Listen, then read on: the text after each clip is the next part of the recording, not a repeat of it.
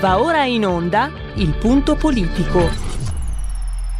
Ma se non state attenti, i media vi faranno odiare le persone oppresse e amare quelle che opprimono.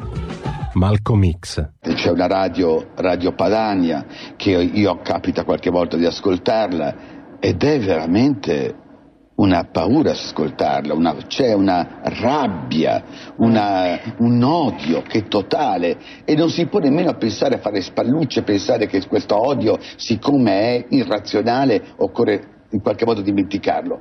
Occorre in qualche modo farlo rientrare nel dibattito politico. E poi sguatteri del padrone un cazzo. Sguatteri del padrone un beneamato cazzo. Vi invito però ad ascoltare ogni giorno per 5 minuti Radio Padania Libera.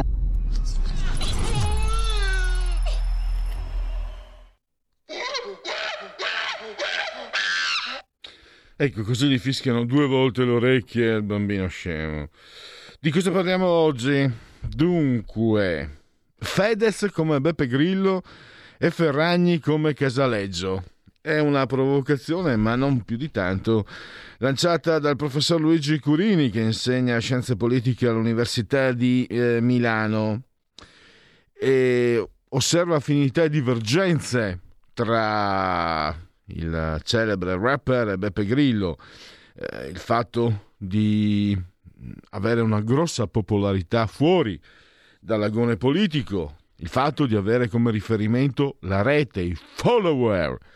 Però ci sono anche divergenze, mentre Beppe Grillo fin dall'inizio ha adottato temi eh, assolutamente condivisibili, l'onestà e, e la lotta alla corruzione, chi, eh, chi non è d'accordo mentre al contrario, lì c'è da rifletterci, Fedez, i, i Ferragnez hanno adottato invece, eh, diciamo, bandiere divisive. L'ultima è la legge eh, Zan. Dice il professor Curini che Fedez è un po' la Iva Zanicchi della sinistra, ma che appunto la sinistra sta attenta con me, mentre con Beppe Grillo, vi ricordate Piero Fassino, vuole fondare un, un movimento, un partito, lo faccia, vediamo quanti voti prende. Stanno ancora, gli stanno ancora battendo i denti. Invece Fedez lo lisciano per il verso del pelo, anche quando eh, la sua deliziosa, graziosissima consorte insulta i politici Politici fate schifo! Non vi ricordate? Era indirizzato a Renzi. Io credo che lì sia stata una mezza furbata, no? Politici fate schifo! Fosse eh, impersonale per paura. Sapete che Renzi ha la querela facilissima. Lui, pam pam pam, eh, onorevole Renzi, querelato. No, ma io ho detto solo onorevole. E eh, lui ha fatto così. E quindi hanno, l'hanno messa lì sull'impersonale e hanno accostato la foto probabilmente pensando di, eh, di evitare pasticci peggiori. E la sinistra non ha detto niente. Ma come? Questo ai miei tempi per la sinistra era qualunquismo.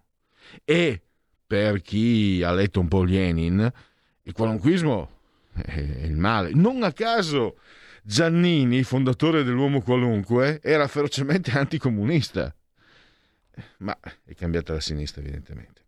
Andiamo avanti, parleremo di... avremo doppia terza pagina oggi, parleremo di statolatria, che è eh, un, eh, una fascinazione trasversale, quanto a destra quanto a sinistra, più Stato. No, vi ricordate un tempo gli iperliberisti alla Nicola Porro, merc- meno Stato più mercato. Adesso si tende a chiamare lo Stato, però sono, è, un, è, un, principio assolutamente eh, incongruo, sbagliato, pericoloso per il cittadino. Perché se c'è lo Stato massimo, lo Stato massimo è quello che ti dice tutto quello che non devi fare. Non, non mette non devi andare lì, non devi fare questo, non devi andare fuori, eccetera, o quello che devi fare, devi stare lì, devi fare i vaccini, devi mettere la mascherina, bam, bam, bam, bam. Lo stato minimo invece, ah, dimenticavo, ogni tanto lo Stato ti dice, vabbè, ti concedo di fare questo. Se vi ricordate, col professor Flavio Felice, questo è un principio eh, che, come insegna Kant, eh, è eh, costituito da paternalismo. È il paternalismo e l'anticamera del dispotismo, quindi stato massimo pericoloso per il singolo cittadino. Lo stato minimo è quello che viene fagocitato, un po' forse mi viene in mente l'Unione Europea, no? eh, fagocitato dagli interessi transnazionali. Questo nasce anche perché, e questo ce lo spiegherà Daniele Scalea, presidente del Centro Studi Machiavelli, perché abbiamo un concetto dello Stato come soggetto cosciente. Lo Stato siamo noi.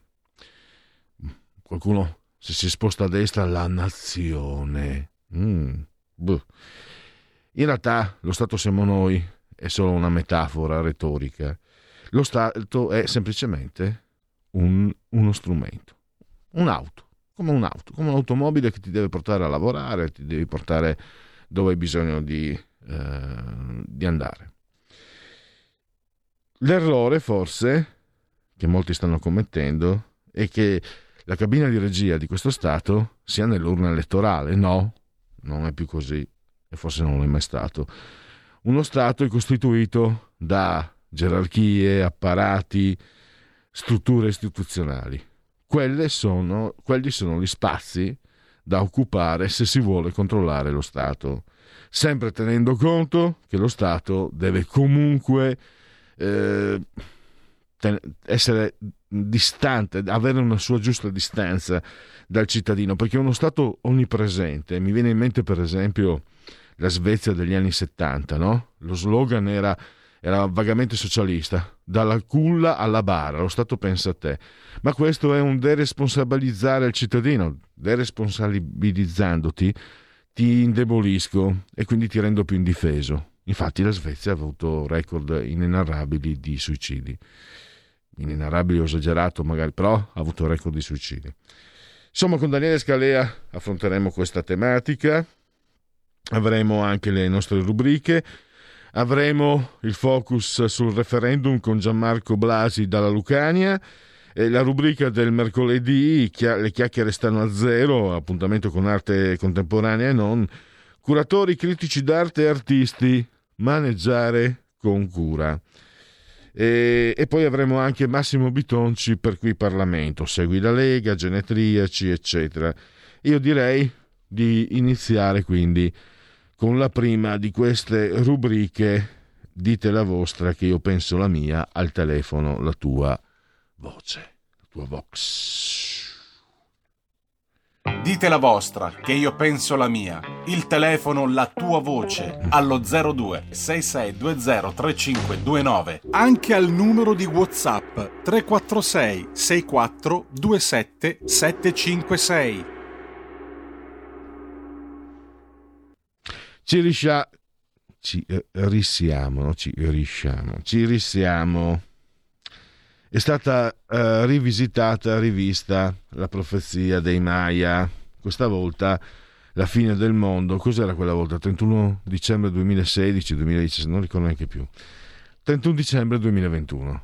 Quindi mettete gli orologi, magari mettete il timer, conto alla rovescia il pianeta Terra il 31 dicembre 2021 scade. Eh, e i Maya sono fatti così. Allora, A. La fine del mondo a puntate. Eh, non male. B. Dopo aver avuto il governo, Azzolina, Spadafora, Pisano, Speranza, Bonafede, io mi ero anche dimenticato la 30, quella che pagava 150 euro l'attico da 200 metri quadri in centro a Roma, se ne lamentava pure, 5 stelle, onestà, onestà, onestà. La del, è la fine del mondo tenersi lontana dal pianeta Terra dopo averli visti all'opera. C. Pur di non farci andare a votare, le inventano tutte. D. Mentre vi trastullate con codeste sciocchezzuole, i poveri migranti soffrono stipati nelle stive delle navi ONG. Non vorrete mica che Beppe Caccia vada a fare il cameriere. Questa è la... C'è anche... C'è ormai una telefonata. Strano. Pronto? Eh, buongiorno Pierluigi, eh, io volevo dire questo eh, riguardo a tutta questa mh, messi in scena che ha fatto ieri il piccolo piccolino che governa la Francia, amico dei Rothschild, sionista come il nostro, il nostro Speranza, che forse se andasse a Gerusalemme e non tornasse più sarebbe meglio. Allora, dato che i vaccini, mh, grazie a Dio, non stanno andando bene, nel senso che ormai lo sanno tutti, chi, chi ha, si è fatto vaccinare fino adesso?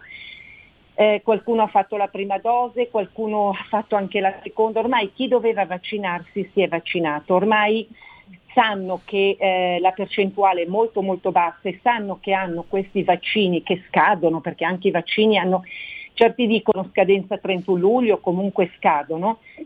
Queste sono tutte, non facciamoci spaventare, per cortesia un appello, non facciamoci spaventare dal discorso che ha fatto Macron e che cercano di fare, perché ormai veramente non sanno più cosa fare. Prima il terrorismo era fatto su una malattia che era un'influenza, eh, hanno, sono riusciti a terrorizzare parecchia gente purtroppo, adesso stanno, hanno cambiato strategia, si sono rivolti non più alla malattia ma al vaccino. Se non fai il siero sperimentale che ha detto prima anche figliuolo, non puoi fare questo, non puoi fare questo, non è vero, non è assolutamente vero, sono gli ultimi colpi, secondo me, di una dittatura che vogliono instaurare, ma sta a noi, sta al popolo e il popolo francese lo sta dimostrando perché hanno già indetto tantissime manifestazioni e sicuramente quello che ha detto ieri il piccoletto non passa, non passa perché sennò veramente i francesi ritirano fuori la ghigliottina. Quindi non facciamoci spaventare, eh, ormai loro lo sanno, sono gli ultimi sprazzi di, questo, eh, di questa disperazione, di questi eh, farabutti dittatori che vogliono, vogliono, imporre alla popolazione. Sta a noi eh, reagire, non facciamoci spaventare perché non è vero nulla. Queste sono tutte cose anticostituzionali, vedi Api Immuni, vedi quindi sanno benissimo che nei ristoranti, eccetera, come ha detto giustamente Salvini, non è possibile portare questi passi, eccetera, perché sennò l'economia andrebbe, non dico a, a nel giro di un'ora. Grazie, grazie mille per lo spazio, grazie. Sono, sono ecumenico democratico, anche quando non concordo completamente, ricordo che sono, nel 2020 sono aumentati i morti rispetto statisticamente ai dati Istat, poi c'è quello che non crede neanche ai dati Istat, e vabbè, allora vale tutto. Eh, 120.000 morti in più, guarda caso la cifra, 100.000 morti in più, guarda caso la cifra del Covid, dei morti per Covid, no? Perché no, ma sono morti... Se volete negare che c'è stato qualcosa di brutto e di grosso e di grave, negatelo. Eh. Io sono, per, sono uh, un... Antiproibizionista libertario, quindi ognuno può dire quello che vuole. Concordo sulla signora invece sul fatto che sicuramente eh, qualcuno ci ha marciato sopra, insomma. Il potere ci ha marciato sopra. Però stavo riflettendo, mi ricordo tante volte, ma queste sono riflessioni mie, faccio, la faccio presta, eh, tante riflessioni anche con Borgonovo, tante denunce, no? perché mh, il comportamento di speranza, eccetera, come dice la signora, è vero, però io dico, adesso parlo a me stesso, non è che ti devi stupire se il potere se ne approfitta. Quando mai il potere non ha cercato di approfittarsene? E dobbiamo essere sempre sorvegliati, ma attenzione, qualsiasi potere, anche quello che ci è simpatico, secondo me, secondo me. E quello che diceva la signora sul Green Pass, per esempio, e, e, e lì concordo, mi stavo chiedendo, l'ho anche letto, ma io stesso me l'ero chiesto, stranamente ero, ero avuto prontezza dei riflessi. Ma come fa? Come fa un barista, un ristoratore a controllare i documenti. Cioè, voglio dire, eh, ho capito che quelli che vendono le sigarette gli devi dare il documento diciottenne, eccetera, eccetera, però francamente, e poi in ogni caso, allora facciamo così, non è che c'è solo il Covid contagioso, potrebbe esserci altre, altre situazioni sanitarie pericolose per il prossimo, e allora...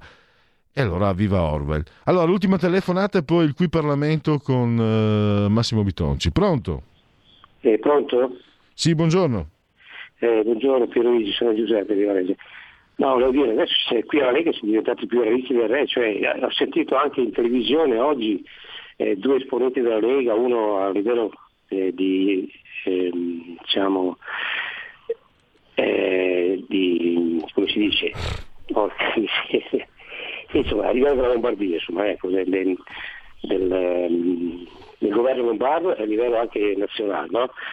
che, che, dicono, che spingono la gente più a vaccinare, vaccinare, cioè da prima eravate contro, adesso siete a favore, più a favore di, di quelli che, che, prima erano a favore e contro. Non riesco a capire, poi tu hai detto 120.000, 130.000 morti in più. Io ho sentito altre, altre fonti che... che dai, no, Giuseppe, Giuseppe, Istat, dai.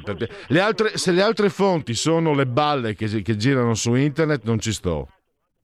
Da debitare quel signore lì di Roma. No, le, le... Ha voluto legare le cure domiciliari. Sì, ma le altre cifre... Sì, vabbè. Allora, sulle responsabilità possiamo parlarne, ne abbiamo parlato. Sul numero di morti, ripeto, se non vi vanno bene le, le... Io come giornalista devo fidarmi dell'Istat perché è una fonte istituzionale. Se poi, ripeto, possiamo non credere nulla. Però è bello. Facciamo così. Non esiste nulla. Io non esisto. La radio non esiste. Voi non esistete. D- dove siete? In casa? Non esiste. Non esiste l'esistenza. Non essere non è. Parmenide, che forte era. Dai che andiamo qui in Parlamento, altrimenti perdo la pazienza. Qui Parlamento. Grazie, grazie Presidente, eh, onorevoli colleghi. Allora, volevo innanzitutto eh, ringraziare eh, il relatore Bompane, il Presidente Melilli, il Governo, i colleghi di Commissione il dottor Somma e tutti gli uffici legislativi per l'ottimo lavoro che è stato svolto. Un lavoro, devo dire, svolto in sinergia, un lavoro di commissione che ha portato a integrare e modificare le misure, estendendone il campo a molte realtà in crisi che erano state escluse dai contributi e aiuti concreti. Questo è stato il tema che ha affrontato la Commissione con emendamenti comuni degli emendamenti condivisi da tutti i movimenti e partiti politici, tenendo conto di, delle diverse sensibilità di tutte le componenti di maggioranza, ma anche dell'opposizione, dando quindi un senso comune al lavoro parlamentare e quanto mai ritrovando una centralità al ruolo del parlamentare in Commissione. Un decreto che immette 44 miliardi complessivi nel mondo reale, aiuti alle imprese, al lavoro, ai giovani, alla salute, al territorio. Due volte una legge di bilancio che, se sommata al sostegno 1, supera i 70 miliardi di misure atte ad aiutare il sistema produttivo, le famiglie, le associazioni, il volontariato, a superare la grave crisi economica che ha colpito la nostra nazione durante la pandemia. Alla fine del 2019 l'economia italiana presentava già evidenti segnali di stagnazione poi a partire da fine febbraio il dilagare dell'epidemia Covid-19 e i conseguenti provvedimenti di contenimento decisi dal governo precedente hanno determinato un impatto profondo sull'economia, alterando le scelte e le possibilità di produzione, investimento e consumo e il funzionamento del mercato del lavoro. Inoltre la rapida diffusione dell'epidemia a livello globale ha drasticamente ridotto gli scambi internazionali e quindi la domanda estera rivolta alle nostre imprese. E allora quanto più urgente sostenere le nostre aziende con sostegni diretti alle imprese, 14 miliardi di erogazioni dirette con un'importante novità, si introduce un correttivo che tiene conto non solo del calo di fatturato, ma anche delle perdite dei costi fissi di esercizio, anche per le aziende con volume d'affari, come da noi aumentato a 15 milioni. Dalla Lega un vero sostegno all'Italia. Abbiamo prorogato al 15 settembre il salto e l'acconto delle tasse di giugno e luglio una boccata d'ossigeno e di liquidità per PMI, artigiani, commercianti e professionisti. Oltre a questo abbiamo ottenuto un'ulteriore proroga del periodo di sospensione dell'attività dell'agente di riscossione, 163 milioni di cartelle giacenti per 18 milioni di italiani e un ulteriore differimento e rateizzazione del pagamento della rottamazione terre e saldo stralcio entro l'anno in corso. È una misura tampone, provvisoria, ma signor Presidente, Governo, bisogna prendere coscienza dei mille miliardi di magazzino fiscale e che le proroghe, seppur necessarie, non bastano più. Bisogna pensare a misure strutturali deflattive del contenzioso, una nuova pace fiscale che cancelli definitivamente quanto non è più esigibile E non parlo dei furbetti di turno che vanno stanati, ma di aziende, famiglie e lavoratori che non hanno la possibilità per un'evidente e conclamata difficoltà economica. La Lega continuerà a ripeterlo e a presentare le sue proposte ad ogni provvedimento economico, una nuova pace fiscale che recuperi quel rapporto di fiducia perso a decenni tra fisco e contribuente. Abbiamo pensato ai dimenticati dei ristori, al turismo che produce il 13% del PIL nazionale, agli hotel, ristoranti, bar, al settore del wedding ed eventi con 70 milioni, alle fiere nazionali che sono ancora oggi luoghi messi a disposizione per la vaccinazione di massa, al terzo settore, case di riposo, aree termali, centri riabilitativi, alle guide turistiche, agenzie di viaggio, al settore delle crociere, bus turistici, città d'arte, impianti di risalita sciistici minori, all'editoria, al ristoro per attività con chiusure parziali, estendendo la platea con un fondo per le chiusure di almeno 100 giorni anziché 4 mesi. Non ci siamo dimenticati dei nostri connazionali terremotati e delle aree colpite dal sisma, estendendo al 31 dicembre il credito d'imposta per le imprese che effettuano gli investimenti e per chi ha il coraggio e la forza di fare ancora impresa in quelle zone gravemente colpite. Come per i contributi per i nostri agricoltori, colpiti pesantemente, oltre che dalla pandemia, anche dalle gelate, alluvioni e calamità naturali. Per lo sport abbiamo destinato 112 milioni di euro a fondo perduto per gli operatori del settore, per la gestione e manutenzione delle piscine, per interventi infrastrutturali su impianti sportivi per le Olimpiadi di Milano e Cortina nel 2026. Non ci siamo dimenticati della sanità e del sociale, delle cure palliative, del fondo per la non autosufficienza, con 40 milioni per i più fragili e disabili ed inoltre fondi per i farmaci innovativi oncologici e per gli istituti oncologici pediatrici e l'inclusione e finanziamento delle scuole di infanzia paritarie che svolgono, che svolgono un fondamentale ruolo educativo e di supplenza della scuola pubblica statale. Grazie alla Lega abbiamo sanato una grave ingiustizia per i proprietari di abitazione che hanno subito il blocco degli sfratti. Non dovranno pagare l'IMU per tutto il 2021. Saranno rimborsati della rata scaduta il 16 giugno e non pagheranno quella del 16 dicembre. Una norma di buon senso che Matteo Salvini ha fortemente voluto. Signor Presidente, grazie al lavoro dei gruppi abbiamo sanato anche un'altra grave ingiustizia nella legge di bilancio 2021 la Lega aveva fortemente voluto l'anno bianco contributivo per i lavoratori autonomi, con una dotazione di ben 2,5 miliardi, legato però alla regolarità contributiva. Proprio sul DURC l'esonero per milioni di soggetti si è incagliato e proprio in Commissione abbiamo approvato un emendamento dei relatori che sostanzialmente permette agli autonomi di regolarizzare la propria posizione contributiva entro il 31 ottobre e da novembre l'INPS inizierà le verifiche permettendo così lo sblocco dell'esonero per artigiani, commercianti e professionisti. Questo è un esempio, signor Presidente, del buon lavoro di tutti i gruppi in Commissione che hanno pensato al bene comune al di là degli schieramenti. Ci sarebbe ancora molto da dire, le mille nuove assunzioni in polizia, il rafforzamento dei contingenti presso le ambasciate, la digitalizzazione degli archivi della sanità militare, i 660 milioni ai comuni a rischio default per la sentenza della Corte Costituzionale, la proroga della Tari, la flessibilità regionale sulle spese Covid. Ma non abbiamo voluto solo sostegni e ristori, signor Presidente, ma anche misure per il lancio del Paese, perché dobbiamo guardare avanti, alla ripresa del PIL al futuro.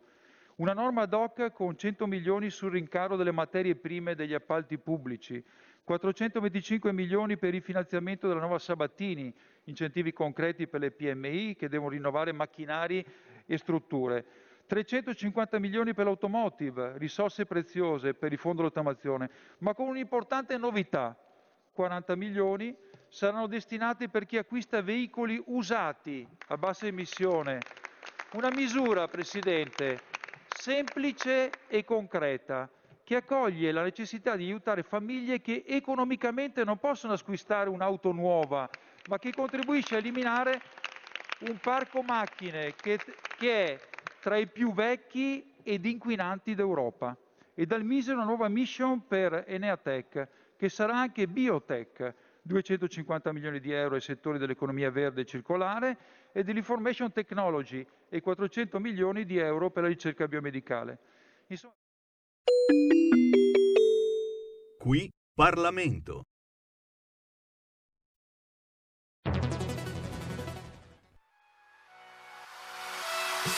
Chi sbaglia paga.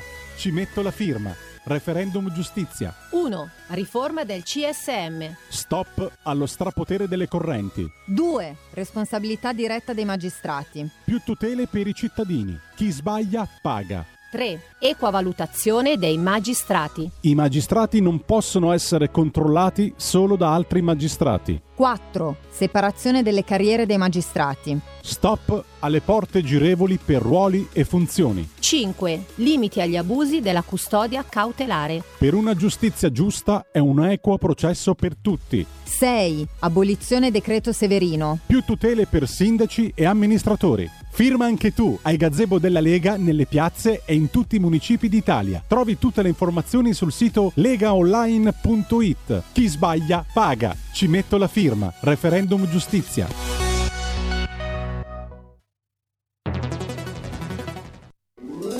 Stai ascoltando RPL. La tua voce libera, senza filtri né censura. La tua radio.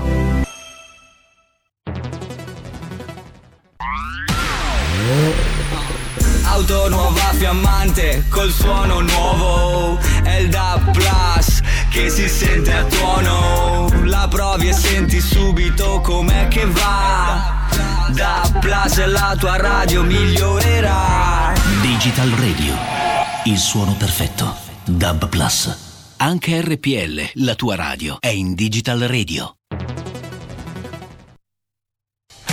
Porta con te ovunque RPL la tua radio. Scarica l'applicazione per smartphone o tablet dal tuo store o dal sito radiorpl.it. Cosa aspetti?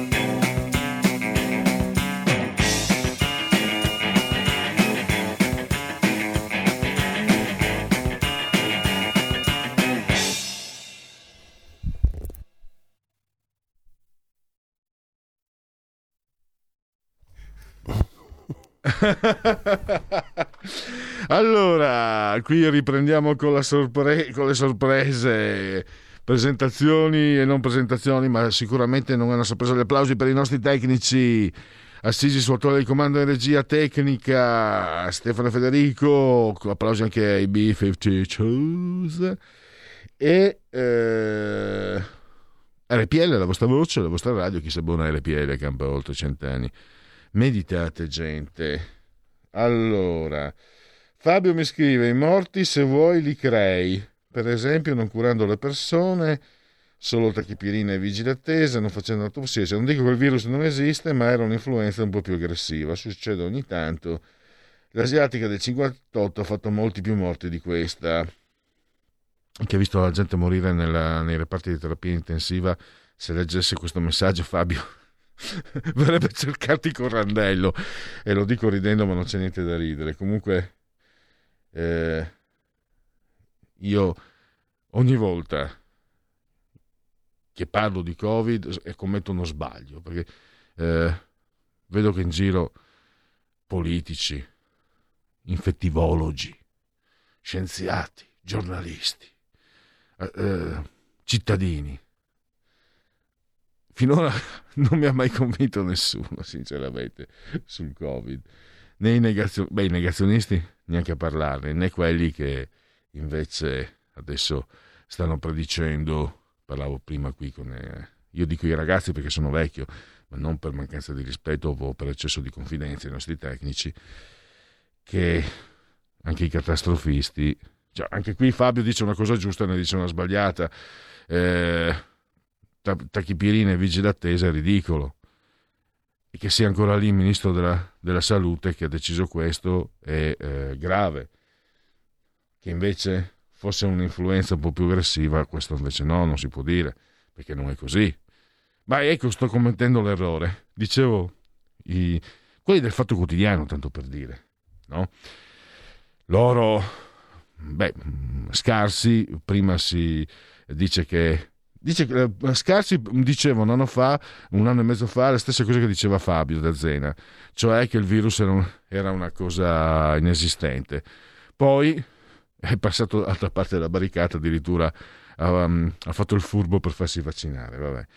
Eh, dicevo che Galli, l'infettivologo Galli, ha detto che il, quella manifestazione che hanno fatto gli italiani che hanno vinto gli europei di calcio porterà non so quanti morti. Sarà un'ecatombe. Ho letto la parola ecatombe riportata nei titoli. Galli eh, aveva detto la stessa cosa il 2 maggio, quando io purtroppo non c'ero perché ormai ho grossi problemi di deambulazione, volevo andarci anch'io, 30.000 di noi a festeggiare il diciannovesimo scudetto della benamata dell'Inter. Aveva detto, vedrete fra 15 giorni, vedrete sarà un disastro, ecatombe, i morti. Io per prudenza, questa ve l'avevo già riportata, ho ripreso questa cosa, non due settimane dopo, ho detto andiamo cauti perché qui malattie, morti.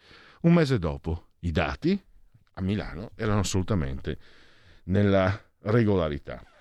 Eh. Questa sorta di dittatura sanitaria sembrava positivamente scogitata a uso degli allocchi, prima sottovalutarono l'alto livello pandemico le infezioni, poi vennero finalmente i vaccini, e poi, ora si vorrebbe anticipatamente porre un documento quale cane da guardia della libertà del cittadino. Pur essendo tra i convinti vaccinati mi rendo conto del grado di follia raggiunto persino dai costituzionalisti per non essere da meno dei terroristi sanitari. Sì, il Green Pass. Ne parlo, do, eh, conto di, di, avere il professor Gervasoni domani per parlarvi del Green Pass, perché eh, a me sembra una follia, voglio capire meglio. Derubricare il topic a una banale influenza è una cazzata, ditelo alla signora che ha chiamato. Poi per quanto riguarda i vaccini sono pienamente d'accordo. Eh, sì, il Covid. Allora, terza pagina.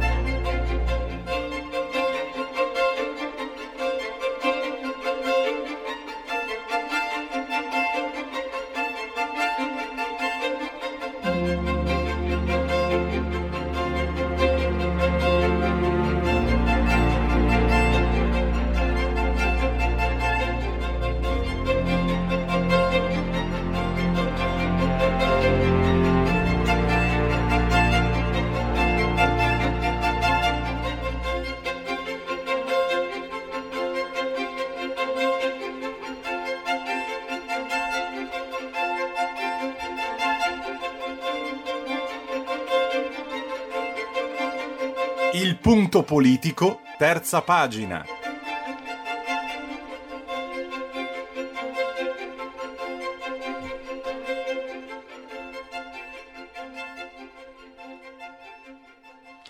Tre, solo tre secondi di vanagloria. Mi congratulo con me stesso per aver scelto questa sigla. Bravo Pelle.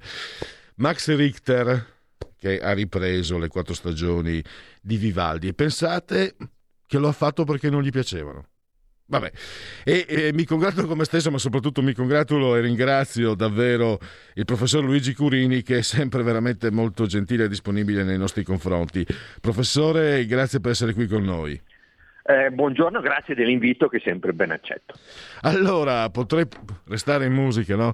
Potrei parafrasare un vecchio titolo dei CCCP, affinità e divergenze tra il compagno Fedez e Beppe Grillo nell'anno della maggiore età. Lei proprio questo ha scritto su Italia Oggi, eh, in, diciamo, individuando delle, delle affinità tra i due soggetti, ma anche delle differenze e anche questa mi ha, mi ha colpito, no? Fedez che potrebbe essere una novità nel panorama della sinistra. Allora, andiamo con ordine. Eh, beh, Fedez come Grillo e Ferragni come Casaleggio, avrebbe voglia di dire. in, effetti, in effetti, diciamo così che a prima vista in realtà, eh, come anche sono state notate, esistono e, no, e non sono poche le similitudini tra Grillo, tra il primo Grillo quello che ha dato avvio alla, alla, sua entrata in politica e all'appoggio alla nascita del Movimento 5 Stelle e così dicendo, e il Fedez, il Fedez di questi mesi, cioè nel senso sono entrambi due personaggi che devono la loro popolarità a qualche cosa fuori dall'arena politica, Grillo perché era un comico, Fedez, Fedez perché è un cantante poi tante altre cose, un influencer e via dicendo, entrambi, tra, entrambi, tra altre cose, condividevano il fatto che eh, hanno sfruttato e continuano a sfruttare la rete e le centinaia di migliaia, milioni di, di follower che hanno sulla rete per veicolare dei messaggi che con il tempo si sono sempre più politicizzati. Questo accadeva con Grillo anni fa e quello che noi stiamo assistendo in questi mesi è una crescente politicizzazione eh, dei messaggi che utilizza Fedez tra la pubblicità di una cosa e l'altra, perché lui fa molto pubblicità di questo e di quello, ma tra una pubblicità e l'altra utilizza sempre più i suoi canali social per trasmettere messaggi politici. In questo senso, guardando queste similitudini, qualcuno, più di uno, ha portato a, a, ha cercato di eh, arrivare alle conclusioni di queste similitudini. Beh, siccome Grillo ha, è riuscito a sfruttare la sua popolarità alla rete per in qualche modo dare vita al Movimento 5 Stelle che ha avuto così tanto successo, allora Fedez, che presenta caratteristiche simili a Grillo, come l'abbiamo appena discusso, potrebbe lui o in compagnia della moglie, appunto, fare la, la vece di, con la moglie che fa la vece di eh, di, Casalino, eh, di, di, Casalino, più che altro, di Casaleggio, però possiamo discutere anche su questo, potrebbe dare vita a un nuovo partito e già giravano, girano dei sondaggi in qualche modo che darebbero a, ho visto uno che darebbero a questo partito di Fedez un 10% di voto degli italiani. E, e, e in questo senso qua sono le similitudini. Secondo me, dal mio punto di vista, però, focalizzarsi troppo sulle somiglianze rischia, come è quello che guarda il dito, non la luna che sta dietro al dito, rischia di non eh, capire, non percepire le differenze che ci sono tra Grillo e Fedez, che sono differenze politicamente molto importanti, con conseguenze altrettanto importanti. Qual è secondo me la differenza più, più chiara tra il primo Grillo e l'origine del Movimento 5 Stelle e il Fedez di oggi? La, la, differenza fondamentale è che Grillo, è il primo Movimento 5 Stelle, ehm, il, il, messaggio cruciale dietro a Grillo e il Movimento 5 Stelle qual era? Era la lotta alla corruzione, noi siamo il partito degli onesti, e la lotta contro la casta, cioè dei messaggi che in qualche modo erano ideologicamente neutri, nel senso che eh, un messaggio come io sono contro la casta, contro la corruzione, per l'onestà, era un messaggio che suonava bene alle orecchie, sia di un elettorato di sinistra sia un elettorato di destra. Tant'è vero che il Movimento 5 Stelle e il grande successo del Movimento 5 Stelle è in qualche modo dovuto a questo, cioè alla, cap- alla sua capacità, grazie a questi messaggi che non erano ideologizzati, che non facilmente riconducibili a una parte ideologica, di pescare voti sia a sinistra che a destra e questo si è visto chiaramente sia nelle elezioni del 2013 che in quelle del 2018 sulla base di tutti i dati. Ora, questo Grillo è il Movimento 5 Stelle, Fedez fa una cosa molto diversa.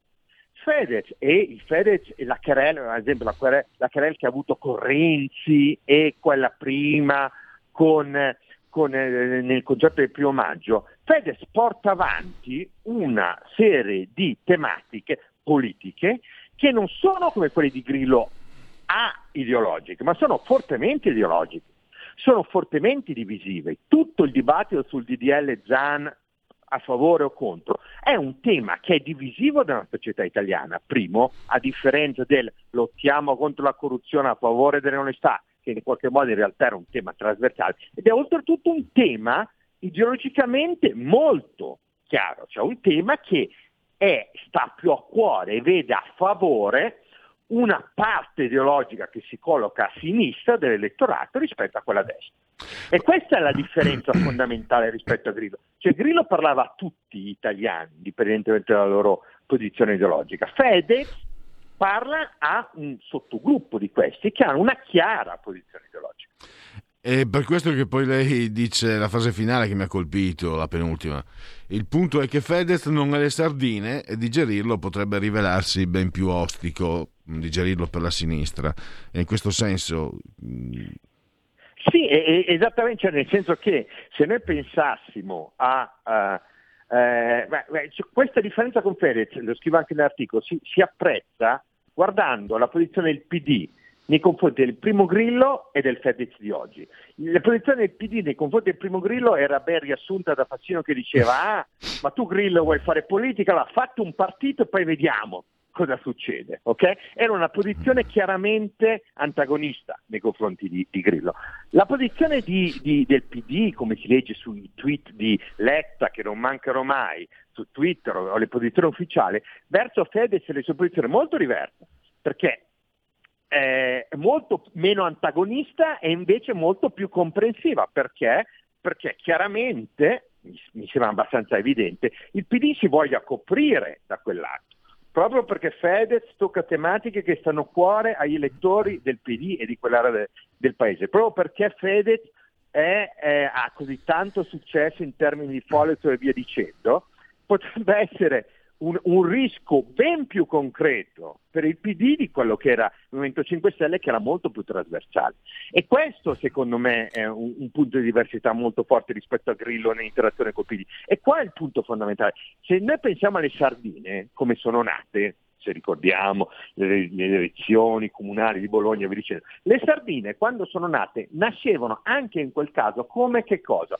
Come espressione della società civile, che ancora una volta voleva essere a parlare a tutti i cittadini bolognesi eh, e non solo a quelli di una parte politica. Ovviamente poi nel, nel proseguo chiaramente si è visto la, la, il posizionamento delle sardine che non volevano parlare a tutti, ma volevano parlare a una certa parte di cittadini contro quelli che ad esempio votavano la Lega o Salvini e via dicendo.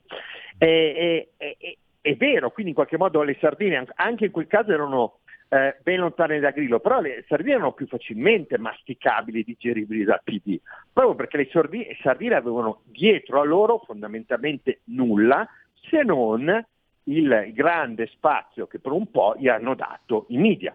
Fedez, d'altra parte, è ben altra cosa, proprio perché, e qua ritorniamo a quello che dicevo eh, di partenza, lui parte già da un seguito di milioni di persone e può sfruttare questa reputazione che ha guadagnato per altre vicende, per il fatto che è un cantante, per il fatto che ha sposato chi ha sposato e via dicendo, è stato bravo nell'apparizione televisiva e via dicendo, e per sfruttare un capitale potenzialmente di, di, di, di, reputazione, di popolarità, in un modo che le sardine strutturalmente, per come erano, non potevano mai fare. Però, ripeto, può sfruttarlo in una certa parte politica, cioè in quella parte di sinistra, per cui Cioè, io se fossi, ecco, diciamo così, se fossi nel PD, io guarderei Fedez con molta più preoccupazione guarderei, rispetto a quello che guarderei qualcun altro, perché eh, io lo posso percepire come un potenziale competitor per me più che per gli Certo. altri.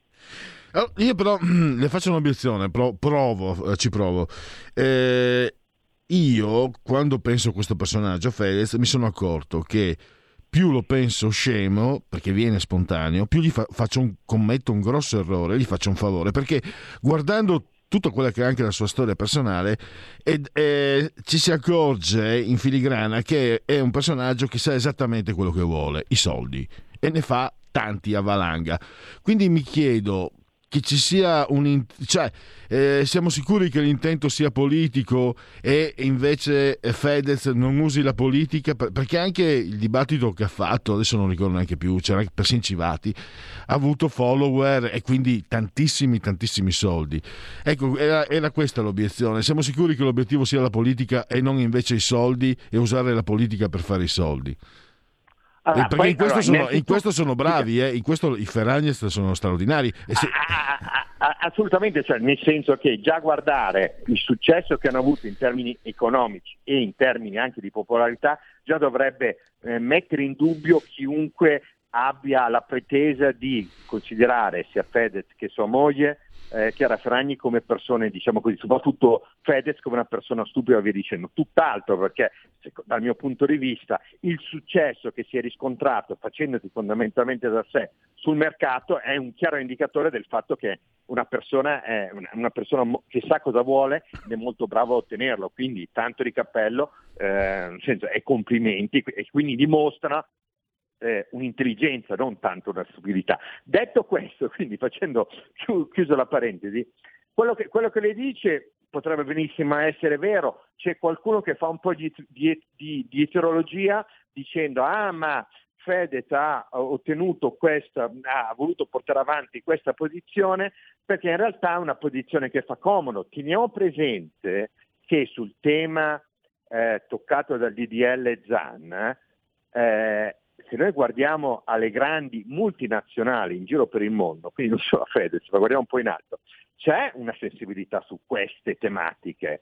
Cioè, abbiamo, abbiamo appena visto che nelle- nelle- eh, negli scorsi giorni, durante il Pride, il Gay Pride, ci sono stati sui, sui social eh, Volkswagen, Mercedes, tutti i principali brand che mostravano il proprio brand con l'arcobaleno. Quindi eh, è un tema che eh, cioè, è tutta la letteratura, tutta, tutta la discussione sul cosiddetto walk, walk capitalism, cioè sul capitalismo walk, sul capitalismo legato a questo tipo di, di- di tematiche. Se c'è questo, chiaramente c'è un interesse, nel senso che produce un, un- un ritorno economico. È indubbio che le persone che, più- che sembrano più sensibili a queste tematiche sono generalmente concentrate nelle aree ur- eh, urbane dei vari paesi e sono generalmente quelle più educate che hanno maggiore potere di spesa. E quindi rivolgersi a loro toccando a queste tematiche è anche buono in termini di business e questa è una cosa che l'hanno capito chiaramente negli ultimi anni tutte le principali multinazionali in giro per il mondo e in questo senso Fedez rientra. E, e quindi in qualche modo questo renderebbe, porterebbe diciamo così, acqua a quello che eh, ha appena sottolineato lei. E, e- e- e sicuramente gioca questo. Ritengo però che eh, oltre, a questo, a- oltre a questo aspetto, forse c'è anche nel personaggio una volontà, un- forse un, un ego tale, molto grande, che in qualche modo potrebbe anche trovare eh, eh, voglia di eh, mettersi in gioco in contesti diversi rispetto a quello che ha fatto finora, perché eh, è vero che l'aspetto delle- delle- delle- del, del mercato di fare i soldi conta, ma lui, uno potrebbe anche dire, ma i soldi lui se li ha già fatti eh, se ne già fatti anche tanti, per quale ragione? Quindi secondo me ci sono entrambi gli aspetti, sicuramente c'è l'aspetto eh, eh, de- del mercato, cioè sottolineare queste tematiche fa bene a un certo tipo di business su alcuni prodotti, perché si rivolge a un pubblico che è interessato a quelle tematiche e ha capacità di spesa su quei prodotti, quindi questo in qualche modo si tiene, ma secondo me c'è anche un altro aspetto di, di, di più ampio respiro, cioè Fedez eh, non è nuovo a uscite politiche, le aveva già fatte negli scorsi anni e in questi mesi sembrano essere molto accentuate. Vediamo, vediamo cosa succederà nei prossimi mesi. Insomma, allora siamo in chiusura, professore. Io aspetto Piero Fassino che dica se Fedez vuole fondare un partito, lo faccia, vediamo quanto- quanti voti prende. Assolutamente sì, però in questo caso sarebbe una scommessa per il PD di cui io starei molto attento perché potrebbe bruciare molti voti a loro, alla loro. Assolutamente. Professore, io la ringrazio ancora, ringrazio Luigi Curini, eh, docente di scienze politiche, e grazie ancora, a risentirci a presto. Grazie a voi, arrivederci, buona giornata. E ce la facciamo? Ci provo? Segui la Lega in eh, du- 90 secondi primi? Ci provo? Dai che ci provo. Segui la Lega è una trasmissione realizzata in convenzione con La Lega per Salvini Premier. Allora, sui referendum eh, possiamo anche mm, sorvolare perché ci ritorniamo dopo con i protagonisti, coloro che eh, raccolgono le firme Gianmarco Blasi dalla Lucania alle 16.20. Eh, ricordo che su legaonline.it, scritto legaonline.it, potrete, potete eh, iscrivervi alla Lega Salvini Premier, eh, 10 euro pagabili anche con eh, PayPal senza essere iscritti a PayPal. Poi codice fiscale, dati e quindi vi verrà recapitata la magione eh, per eh, via postale la tessera Lega Salvini Premier. D43, il codice della Lega per il 2 per 1000 e adesso andiamo all'elenco dei protagonisti della Lega. Allora, vediamo un po'. Eh, qui ho 16 luglio, venerdì alle 17.15, Claudio Borghi, Sky TG24. La rubrica è Economia. E non vedo. Vediamo un po', forse mi è sfuggito, mi è fuito qualche cosa perché non vedo altri. mm, Non so, beh. Eh, pochi ma buoni, Claudio Borghi, ottimo e abbondante. Allora possiamo chiudere, segui la Lega così eh, restiamo anche nei tempi. Segui la Lega è una trasmissione realizzata in convenzione con La Lega per Salvini Premier. Porta con te ovunque RPL la tua radio. Scarica l'applicazione per smartphone o tablet dal tuo store o dal sito radiorpl.it. Cosa aspetti?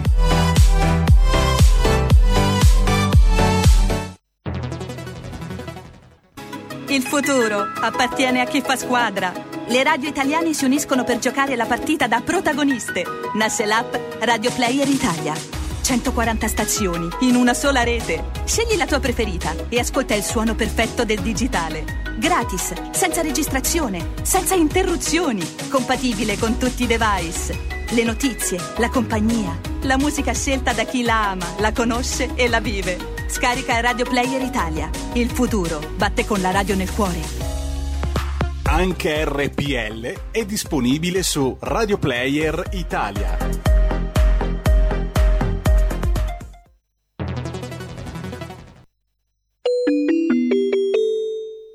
Due per mille alla Lega. Sostieni la Lega con la tua firma. Scrivi il codice D43 sulla tua dichiarazione dei redditi. Assegnare il tuo 2 per 1000 al codice D43, D43, D43 non costa nulla. Aiutaci ad aiutarti. Il tuo supporto è prezioso. Ricorda, D43 per il tuo 2 per 1000 alla Lega di Salvini. Stai ascoltando RPL. la tua voce libera, senza filtri né censura. La tua radio.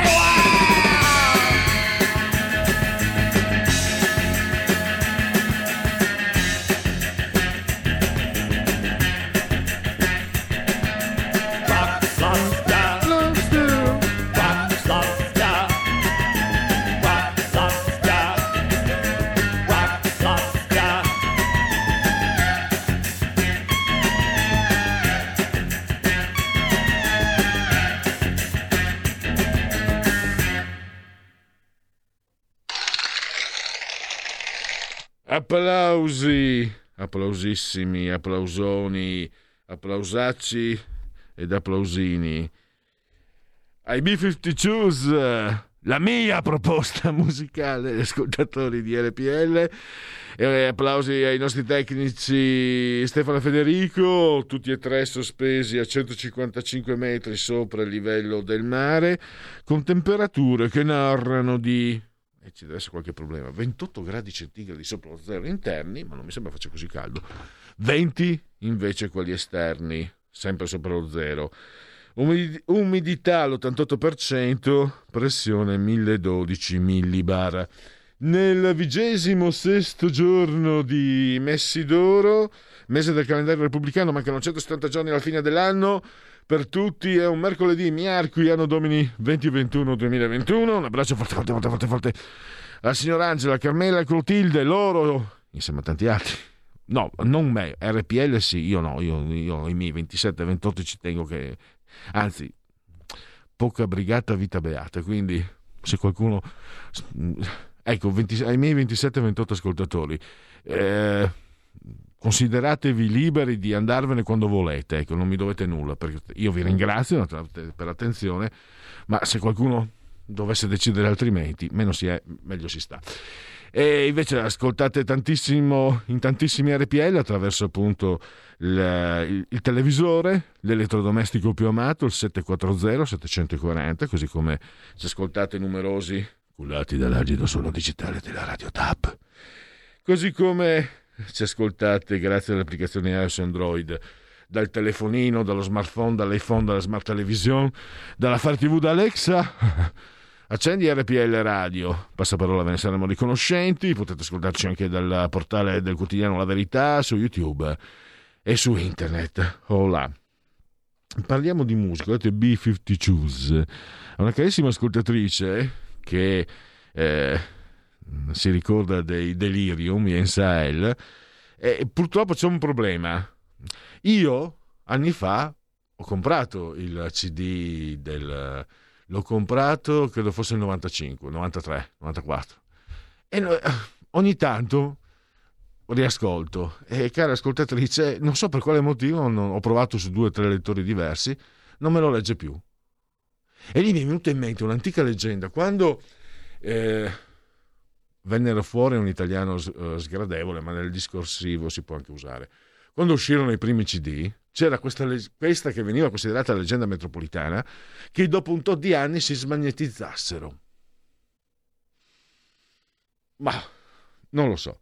Comunque cercherò di... Eh perché qui allora, visto, visto che siamo in due ad apprezzare Israele, ci facciamo compagnia. Perché... Beh, no, era bellissimo, aveva molto successo. Ivano Fossati. Poi, allora, 120.000 morti sono morti con Covid e non per Covid, la, la maggior parte per i protocolli criminali che esistono tuttora e che prevedono paracetamolo e vigile attesa, invece di curarli per tempo con terapie domiciliari precoci quali nessuno è andato in terapia. Eh? Questo è Emanuele, farmacista di Bergamo. Tanti altri invece sono morti per le gravi patologie che avevano, ma che hanno volutamente trascurato perché il Covid è più importante. Infatti negli ospedali era obbligatorio fare un tampone a qualsiasi persona deceduta per conteggiare la morte per Covid. In questo caso, eh, vabbè, ho capito Emanuele, io ci rinuncio. Per demo... No, non per democrazia. Non per democrazia. Perché? Per linea editoriale, e quindi io qui sono l'ultima rotta del carro, quindi sono il primo a dover seguire la linea editoriale, leggo i vostri messaggi e apro le telefonate. Se dipendesse da me non lo farei, sia chiaro. Però, siccome la linea editoriale è giusta, perché leggere i messaggi e aprire le telefonate innalza gli ascolti, e la radio deve avere sempre più ascolti, quindi eh, diciamo soggiaccio questa linea anche volentieri, cioè condividendola, ma non per quanto riguarda la, le mie corde e la mia sensibilità. Sappiate che io non lo farei. Allora, eh, sono fatto così, sono, sono, sono nato di otto mesi e quindi sapete quelli di otto mesi sono un po' strambi. I CD non potevano eh, smagnetizzarsi visto che il magnetismo non c'entra nulla con l'ottica. Al massimo quelli riscrivibili potevano perdere informazioni se trattati male, lasciati al sole, eccetera. Andrea da Torino. Io guarda, mi ricordo questa, questa voce, questa leggenda metropolitana che circolava. Dicevano che si sarebbero smagnetizzati. Poi eh, mi sembra che Andrea sia ingegnere, quindi la sa più lunga di me sicuramente. Però mi ricordo che questa, questa io spero, credo che qualcuno se la ricordi, se la rammenti questa, questa leggenda. Sempre Andrea che scrive Fedez sta alla musica come Saviano sta al mondo dell'editoria. Il vuoto totale venduto come platino. E io, fino certe volte anche adesso, sottoscrivo quello che dice Andrea. Spesso tra l'altro ci si trova d'accordo, anche se lui è un ingegnere. io con gli ingegneri vado piano. E però se Andrea, parlo come se tu fossi il telefono, io credo che sia molto furbo invece questo Fedez. Cioè, mentre Saviano, eh, non posso dire altro perché poi si rischiano beghe legali, mentre Saviano è un fenomeno editoriale, si, questo penso lo si possa dire, progettato a tavolino. Questo, cioè, questo lo so perché me l'hanno detto fonti dirette dalla Mondadori. L'altro qualcuno l'ha anche scritto. Quindi... E Fedez e alla fine dove, dove va Saviano? Cioè, si è spostato, è andato dal, dal, da Repubblica al Corriere, sta diminuendo e soprattutto non, Saviano non riesco a vedere un filo conduttore. In Fedez, non so perché, da qualche tempo mi dà l'impressione che sia uno che sa quello che vuole, che sa dove vuole andare a parare, che sa che vuole fare i soldi. Perché? Perché è uno che ha capito che il mondo è pieno di fessacchiotti che credono nelle idee, non nelle idee, nelle ideologie. Cioè, è, è pieno di tifosi, pieno di persone che sono disposte a schierarsi. Se ci fosse un Fedez, ma questo lo dico mm, pensando anche a me, no? io sono leghista, se ci fosse un Fedez leghista, probabilmente io darei soldi in qualche maniera al Fedez leghista, seguendo, anche se io, no, io non seguo i social, non, non, sono di un'altra generazione, però magari comprerei i suoi dischi, che ne so. Diciamo che sul fronte leghista mm, non, non è emerso qualcuno con, eh, che abbia suscitato simili interessi. Ma comunque vabbè. Eh, ma questa è una riflessione aperta perché potrebbe essere come dice Andrea da Torino. Non so, ho, ho, comincio ad avere il forte sospetto che quello lì sappia quello che vuole e sappia come fare veramente tanti soldi. Quello che vuole sono i soldi. Eh, lo facciamo unplugged. Facciamo unplugged di genetriaci. Ve l'ho già detto che è il vigesimo sesto giorno di Messidoro, mese del calendario repubblicano. Ah, porca miseria, me ne sono dimenticato. Eh, allora, cari giovani tecnici, fatemi una cosa, è una, sopperite una mia fortissima mancanza. Perché me ne sono. Io sono francofilo e mi diverto tanto perché moltissimi eh, non sopportano queste cose, mi piace tanto, mi piace tanto. Lo sono anche per, per, tante cose, perché mi piace la lingua francese, mi piace la musica, il cinema, la cultura, l'arte francese. Mi piace anche perché eh, la famiglia materna nel mio paese nativo, quello mio proprio, San Vito il Tagliamento, eh, erano chiamati Isers. Isers era il paese di origine dal quale provenivano, la Francia quindi c'ho anche un po' di sangue francese, ho dei motivi. Insomma, se mi cercate a Los Enfants de la Patrie, a Los Enfants de la Patrie, na na na e me la mettete non adesso, se me la mettete dopo, invece dei B50 Shoes, se, mi, se me la mettete alle 16.30, perché...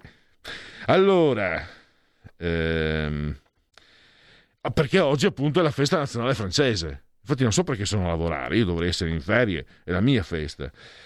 Eh, libertà, egalité fraternité appare sui frontoni di tutte le istituzioni pubbliche francesi. Prima serata pubblica nel 1916 del locale Cabaret Voltaire, dove Hugo Ball recitò il primo manifesto del movimento Dada, il dadaismo straordinario, la cui concezione e nascita avvenne proprio qui. Allora, Angelo Ambrogini, ma non lo trovate, lo trovate come Agnolo Poliziano, umanista, poeta, eh, un, un, pezzo grosso del Rinascimento. La parola pezzo grosso è un po' così. Un'anima nera che ebbe successo in Francia, Giulio Mazzarino. E qui, eh, quando dico Gustav Klimt, Non so quanti di voi siano in grado di capire, spero che qualcuno ci sia, che questa non sia una voce solitaria. Gustav Klimt, basta. Lui disse tutta l'arte è erotica. Un grande critico letterario, ma anche un ottimo scrittore, Emilio Cecchi, eh, la sua raccolta di racconti Pesci Rossi era, era scritta in maniera mirabile. Ha scritto Cecchi, l'arte in fondo, come tutte le cose belle, viene meglio un po' di nascosto. Scipio Slataper, il redentista scrittore triestino, spero che la pronuncia sia giusta, Gino Boccassile, le grandi firme, un disegnatore eccelso, però era, lui è stato fino alla fine anche coerente col fascio, e anche con la Repubblica di Salò e questo lo ha, nel, nel dopoguerra lo ha penalizzato, nonostante avesse una, una mano eh, strepitosa. Lo possiamo considerare il papà artistico di Bob Dylan, Woody Guthrie. Allora, solo per aver fatto il posto delle fragole, Ingmar Bergman è in paradiso, solo per quello. In realtà ha fatto molte altre cose, ma per me il posto delle fragole è uno dei film del cuore. Comunque 12 nomination e 3 Oscar per questo regista svedese. Lino Ventura, parmense ma fu divo in Francia, Grisby. Eh, un caratterista Harry Dean Stanton, me lo ricordo in fuga da New York, l'attrice Nancy Olson, anche essa la segnalo perché è nel cast di un altro film del cuore, Viale del Tramonto. Lei era la segretaria che aveva provato a fare l'attrice. Poi è stato definito lo smoking vestito da uomo e ne era anche divertito. Daniele Piombi. Poi la risposta italiana, ma non più di tanto perché eh, dicono no, che i piemontesi detestano i francesi perché loro non sono abbastanza francesi, cioè i piemontesi. Questo è un detto che ho trovato. Marisa Allasio, to- torinese, bellissima, bellezza anni 50, Marisa la civetta. E poi chiudiamo con un grandissimo, con un gigante che amato trasversalmente, tac, tac, Renato Pozzetto, un gigante. E adesso passiamo con uh, il prossimo ospite perché adesso andiamo a seguire il percorso della raccolta firme per questa importante riforma giusti- della giustizia, per il referendum ovviamente le firme. E, eh, è già in collegamento Gianmarco Blasi, quindi facciamo partire la sigla. Qui referendum. Allora, eh, dalla Lucania abbiamo Gianmarco Blasi in collegamento. Benvenuto Gianmarco, grazie per essere qui con noi in collegamento. Buonasera, grazie a voi per l'invito e un saluto a tutti i vostri ascoltatori. Allora, un resoconto, come stanno andando le cose, eh, le, la, questa raccolta firme, eh, quali sono gli aspetti più, che, che, che, lei si sente più di, di mettere in risalto? Eh, a lei la parola per spiegarci come stanno le cose in Lucania. Allora, grazie. Sì, le cose in Basilicata stanno andando molto bene anche perché abbiamo eh, già ricevuto per due volte la visita di Matteo Salvini, il senatore Salvini, che ha dato lo sprint alla nostra raccolta sul referendum. È una, un referendum, sono sei per la verità, sei quesiti, molto belli e molto importanti perché portano con sé un significato che è quello di cercare di cambiare le cose all'interno di un sistema, il sistema giudiziario, che abbiamo scoperto essere, soprattutto grazie a fatti di cronaca recente, non del tutto calibrato su quelle che poi sono le reali esigenze di una comunità eh, e di una nazione. Quindi sei quesiti io ne vedo eh, alcuni eh, davvero molto significativi, sono tutti importanti, penso però ad esempio alla separazione delle carriere, alla impossibilità per chi svolge una funzione requirente di, po- di, poter svolgere poi dopo anche una funzione giudicante che consentirà di avere un processo per davvero giusto ed equo perché se uno gioca per tutta la vita per una squadra poi difficilmente riuscirà a giocare per un'altra senza sentirsi ancora appartenente a quella di prima. Eh, la raccolta firme sta andando bene, abbiamo raggiunto le, siamo attorno alle mille firme in Basilicata ed è un risultato eccezionale perché considerate che la potenza del messaggio sta proprio nel fatto che siamo in estate, uh, fa caldo, le città più importanti si svuotano verso il litorale oppure verso la montagna e nonostante ciò eh, riusciamo ad intercettare con i nostri banchetti, con i nostri gazebo, tantissimi cittadini che hanno voglia di cambiare la storia di questo paese. Eh, mi sembra di capire anche che ci sia una risposta trasversale, diciamo che eh, non viene letta mh, esclusivo, non viene letta come una proposta con un timbro politico particolare, anche se la Lega è con i radicali. Mi sembra che i cittadini prima di tutto mettano davanti il problema della giustizia. Io credo che anche se, pur se coperto dai media, eh, la vicenda di Palamara eh, comunque sia permeata, sia arrivata a tante orecchie e che tanti abbiano fatto delle riflessioni che poi magari ti portano, anche se non voti Lega, ti portano comunque a firmare per, per questo referendum. È, è, una mia impressione da, da, un po' da fuori, volevo sentire la sua. No, la sua impressione è correttissima. Allora, il comitato referendario eh, è composto dalla Lega e dal Partito Radicale.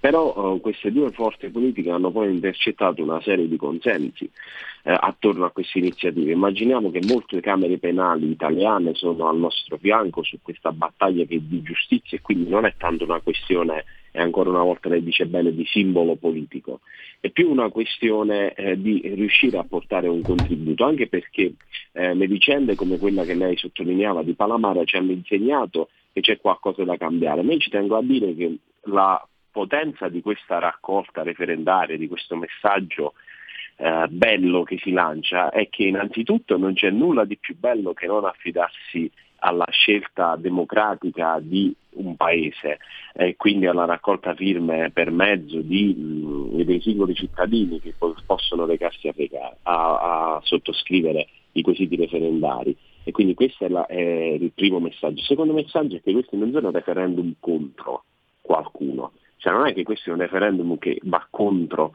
la magistratura oppure ha in mente di colpire eh, qualcuno in particolare. Questi sono referendum a favore di un nuovo modo di intendere il Paese, un nuovo modo eh, di intendere il sistema giudiziario, perché come, quando parliamo dei sequesiti, quindi della separazione delle carriere e quindi della responsabilità perché lo slogan che eh, abbiamo oh, addosso è quello di chi sbaglia paga, perché capita a tutti quanti noi nella nostra quotidianità, nei lavori che facciamo, nelle funzioni che svolgiamo. Io faccio l'amministratore eh, nella città di Potenza, sono consigliere comunale e quando e se mai dovesse capitarmi di sbagliare io sarei eh, obbligato a pagare. Ecco, la stessa cosa deve accadere anche nella magistratura e questo è stato accolto, questi referendum sono stati accolti proprio per queste ragioni, oltre che dal Partito Radicale, dalla Lega, anche da tutte le forze politiche del centrodestra. Eh, c'è, c'è stata la disponibilità di Forza Italia a sottoscrivere, di Fratelli d'Italia che pur non condividendo in pieno tutti e sei i quesiti per delle scelte tutte loro sulle quali non voglio entrare, ne sottoscriveranno quattro. So che il Partito Socialista addirittura non è contrario, ma anzi si stanno recando tutti nelle piazze a firmare, ci sono ex magistrati, ci sono eh, parlamentari del Partito Democratico. È una festa per la democrazia alla quale stanno partecipando in tanti.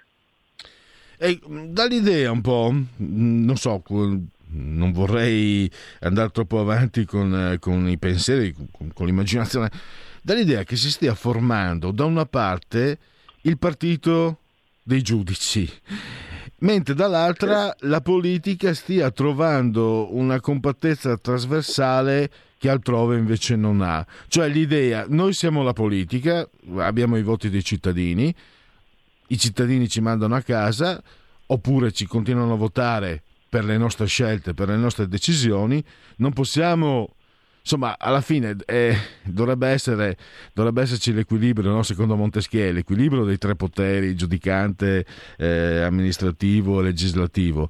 Invece mi sembra che, si, che emerga sempre di più il partito, il potere dei giudici ormai è, è, è, quasi fuori controllo e sono anche e soprattutto mi sembra molto è un potere molto autoreferenziale.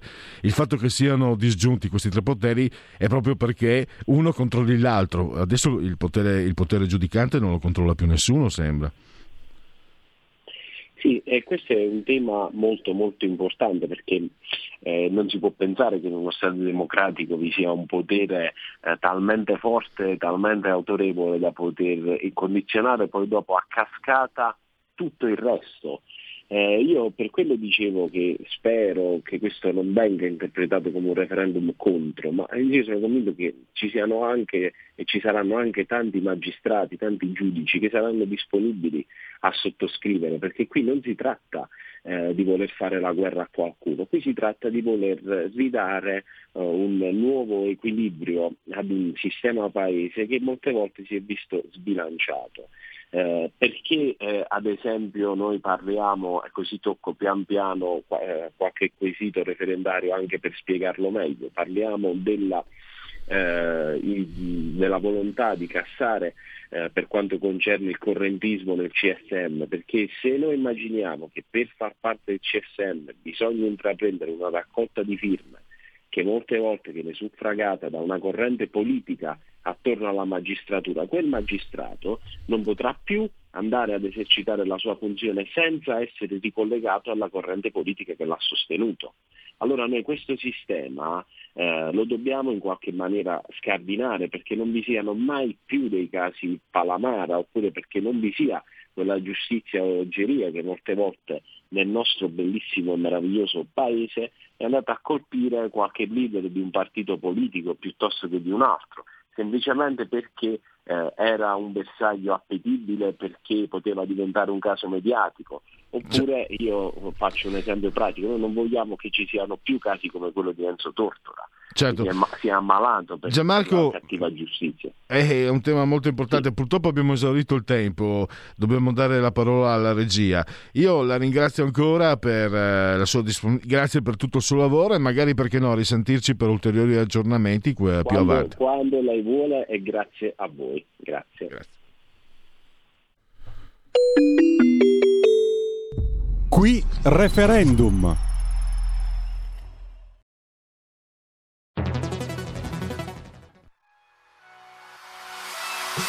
Chi sbaglia paga. Ci metto la firma.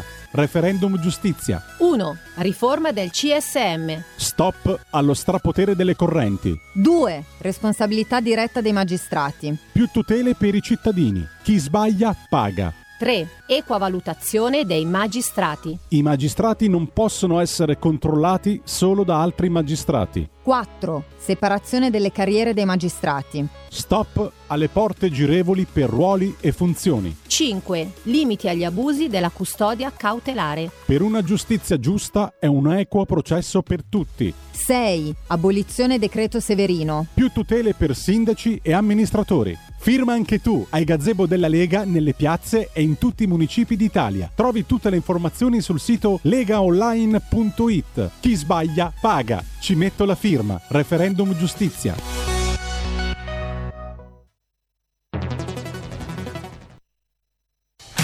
Porta con te ovunque RPL la tua radio. Scarica l'applicazione per smartphone o tablet dal tuo store o dal sito radiorpl.it.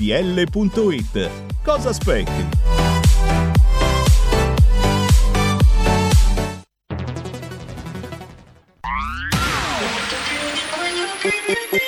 Un suono così non l'hai mai sentito baby Da Plus molto più di quello che credevi Programmi, musica, multimedialità Da Plus suono nuovo di alta qualità Digital Radio, il suono perfetto. Dub Plus. Anche RPL, la tua radio, è in Digital Radio. Stai ascoltando RPL. la tua voce libera, senza filtri né censura. La tua radio.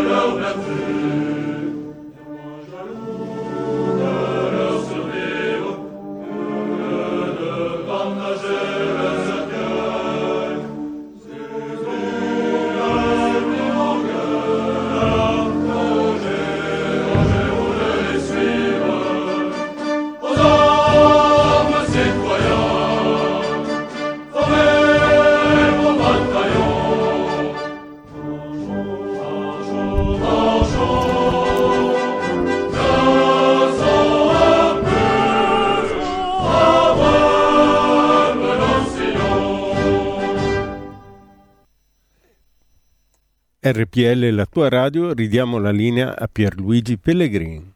Bien sûr, merci bien. Ah, sull'attenti, sull'attenti per la mia festa, la nostra festa. Cari amici francesi, vi amo. Allora, voi molto meno, lo so. Andiamo avanti, qualche aggiornamento. Uh, protesta a Whirlpool, qui per incontrare Draghi a Santa Maria Capo Vetere. La sfida dell'Unione Europea sul clima? Stop vendite auto a benzina dal 2035. Si calcola infatti, no questo lo aggiungo io, ci sono delle indicazioni, dicono dal 2040 non dovrebbero più esserci neanche in circolazione auto a benzina. Ma fatemi, dunque 2040 tra 18 anni, no, tecnicamente non dovrei neanche più esserci, quindi sono fatti vostri. Allora, polemica sul giro in bus, scoperto della nazionale eh, il prefetto non era autorizzato, la FIGC richiesta condivisa. Abbiamo vinto la, la trattativa come squadra perché era giusto dedicare 10 minuti di strada ai tifosi. Leonardo Bonucci aveva spiegato così, parlando lunedì ai microfoni di alcune tv, come era arrivata l'autorizzazione alla sfilata a Roma. Papa Francesco è stato dimesso, ringrazio chi mi è stato vicino, nove positivi sul volo da Malta, l'intero aereo in quarantena. Gelmini troveremo la via italiana all'uso ampio della Green Pass. Eh, Salvini, comunali a ottobre, riforma della giustizia entro l'estate. Credo ci sia una telefonata. Pronto? Buongiorno, eh, sono Marino da Brescia. Prego. Pronto? Sì, Buongiorno. sì. Ah, scusi, non, non la sentivo. Eh, volevo esprimere una mia opinione, una riflessione breve sulla rivoluzione francese e quello che stanno festeggiando adesso in Francia. Va bene, io mi rendo conto che la monarchia assoluta di Luigi non era il massimo e c'erano parecchi, parecchi problemi, purtroppo il popolo venne trascurato, però a cosa portò la rivoluzione francese tanto festeggiata oggi? A un sistema ancora più bieco, sanguinario, repressivo, Marino, eh, Mar-. Marino, sai cosa le dice il mio sangue francese? Vuoi mettere la soddisfazione di fargli saltare le teste ai re? Voi italiani, Eh, non, la- vabbè, voi però, italiani, insomma- voi italiani non l'avete mai provata. No, i, miei avi, I miei avi francesi l'hanno provata, è fantastico. Sì, io lo sento nel sangue questo. che- Poi, poi tanto alla fine eh, nessun sistema è perfetto e siamo tutti vittime no, no, del potere. chiedo cosa va bene, va bene, va bene, ma cosa c'era a festeggiare in fondo? Perché guardiamo bene Il piacere, la- il ricordo, Eh? il, il ribollire del sangue e il pensiero che gli abbiamo fatto saltare quelle testacce coronate. Eh, sono morti anche migliaia di innocenti, però è gente che non c'entrava niente, però dopo la fine. Eh, ma voi qui in Italia non è che purtroppo anche eh, non è che eh, i Savoia e il resto vi abbia trattato bene, perché quanti, No, quanti- no, no, quante, quante persone no. sono state mandate al fronte? Lo dicevo È prima, lei, lei lo sa che nella prima guerra mondiale gli ufficiali italiani, sa cosa facevano sul fronte? Mandavano l'assalto delle mitragliatrici austro-ungariche, un numero esatto di soldati corrispondenti al numero di proiettili delle mitragliatrici. L'ho letto su un libro di storia affidabile. Questi sono- questo è il sistema italiano. Allora, ovviamente il popolo italiano, io sono, itali- cioè, sono italiano, no, non mi sento tale, ma amo tantissimo gli italiani, tutti, tutti. Però il, il sistema italiano di, di- potere è ignobile, è infame. Anche prima del fascismo, il fascismo che ha mandato eh, le persone a morire sul fronte russo. Poi non è che i francesi. cioè, poi quello che, quello che hanno fatto i francesi, quello che stanno, che stanno tuttora facendo i francesi in Francia è vergognosissimo, parlando seriamente. È, è orribile, è orrendo. Non sono santi i francesi. eh. No, no, ma io mh, sono per, su- per quanto riguarda l'analisi italiana sono perfettamente d'accordo con lei, perché anche, anche noi avremo ben poco da festeggiare, anzi, io, anche io mi sento, cioè, mi sento italiano perché sono italiano come cittadino, però ci sarebbe molto da ridire su certi vanti e su certe cose che si fanno dell'italianità, però No, no, ma ho capito, no. ho, ho capito che lo so anch'io quello che è successo dopo la rivoluzione, non c'è molto, ma io sento dentro questo gusto. L'ho, pa- la- l'ho- l'ho pagata cara, l'ho pagata tutta, l'ho pagata anche più pesantemente, ma la testa gliel'ho fatta saltare a quelli che stanno lassù. Almeno, almeno un ricordo, un bel ricordo ce l'ho. Ma è, ovvi- no, non è razionale, è questo che dico. È, un mia- è una mia idea personalissima che può essere ovviamente contestata. ehm, assolutamente. non- È solo una, Beh, una- in fondo avere proprie idee è l'unica libertà che una delle poche libertà che è ancora rimasta. ma Marino, può- finché non ce la tolgono, finché non ce la tolgono questa Esatto. libertà. Grazie. Grazie, Gra- buona giornata. Allora, eh, dovremmo dire la Vercellese, visto che l'ha scritta Gio- eh, Andrea non è d'accordo, Giovan, Giovan Battista Viotti, comunque già che siamo in tema di sputanamento di inni nazionali, quello inglese è stato scritto da dei bagnini che non riuscendo ad andare a salvare la regina si è rivolti a Dio. Eh, brutta gente gli ingegneri, sciami di laureati che spesso si laureavano a 26 anni senza averla mai vista. Così, questo lo scrive Andrea che è ingegnere. Considerato che di donne non ce n'erano proprio al Politecnico di Torino quando mi sono immatricolato, c'erano solo bagni per uomini. Quelli per le donne semplicemente non servivano. E mi segnala un libro, Gli ingegneri non vivono, funzionano, di Federico Bellucci. Abbiamo eh, una telefonata e poi passiamo alla, ter- alla nuova terza pa- alla seconda terza pagina. Pronto? Buongiorno signor Pellegrini, Carlo dalla provincia di Brescia. Buongiorno. Allora, io volevo, volevo un attimo, mh, come si dire, pre, eh, mh, dissentire dalla- dal linciaggio che stanno facendo agli inglesi per i fatti della finale, cioè sul fatto che non, ha- non hanno accettato le medaglie, sul fatto che si sono alzati e sono andati via, cioè, ma io vorrei capire, ma uno è libero di fare quello che vuole, cioè di dissentire da- dal fatto di accettare o meno la medaglia, dal fatto di assistere per forza all'incoronazione dell'Italia campione d'Europa. Cioè, gli inglesi sono un popolo libero, hanno fatto la Brexit, eh, hanno fatto tante cose buone. Io mi ricordo un episodio, noi parliamo tanto male degli inglesi, però io sono originario della provincia di Salerno e pensate che dopo qualche anno dei fatti dell'Eisel c'erano dei, dei campeggiatori inglesi nella zona di Pestum, se non ricordo male, e beh, quel, quel campeggio fu devastato dagli imbec- da degli imbecilli. E gli imbecilli del posto devastarono il, il campeggio e aggredirono quei, quei poveri, quelle povere persone inglesi che erano, erano lì al campeggio. Ecco.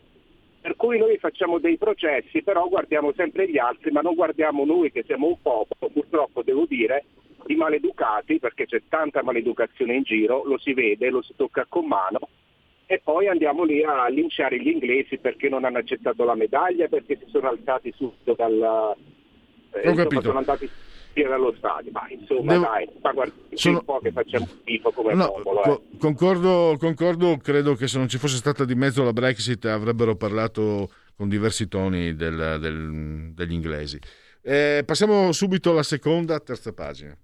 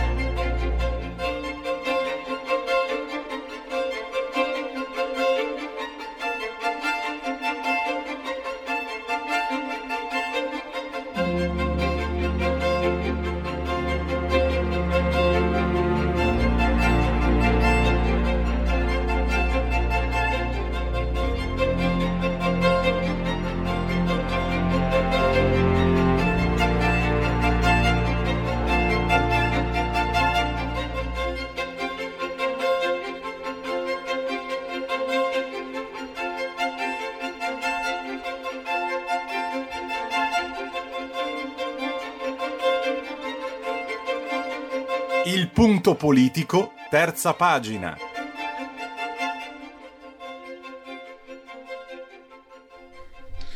Dunque, se avete. No, vi suggerisco di andare sul sito del centro studi centromachiavelli.com eh, e trovare. Beh, ci sono tanti articoli interessanti, ma questo sulla statolatria a destra di Daniele Scarea, perché ci sono delle considerazioni che adesso andiamo a riprendere col suo autore, eh, che secondo me. Personalmente ritengo estremamente interessanti e che vanno anche lette con attenzione per delle riflessioni che il lettore poi può fare anche tra sé e se medesimo. Ma intanto abbiamo la fortuna di avere il presidente di Centro Studi Machiavelli, Daniele Scalea. Ciao Presidente grazie per essere qui con noi. Ciao Pierluigi, buonasera a tutti gli ascoltatori. Io partirei da quella che è una considerazione cardinale del tuo articolo, se me lo permetti, cioè quello di attribuire allo Stato la funzione di strumento, cioè non di soggetto cosciente, non il leviatano, come magari siamo portati a credere. Io credo che quel, quella, questa tua intuizione, questo tuo suggerimento sia, eh, sia molto importante, interessante ma anche molto importante. Io credo che come cittadini, magari chi come, come me, insomma, bene o male nella Lega, non ha proprio questa idea dello Stato leviatano, anzi non lo vorrebbe, però certe volte lo Stato, lo Stato in Italia ti, si fa sentire come se fosse, vuole farsi sentire, pretende di farsi sentire come fosse soggetto cosciente. Tu invece eh, hai, hai suggerito questa proposta è uno strumento. Volevo partire da lì, ma ti do la parola a ruota libera come, come preferisci, naturalmente.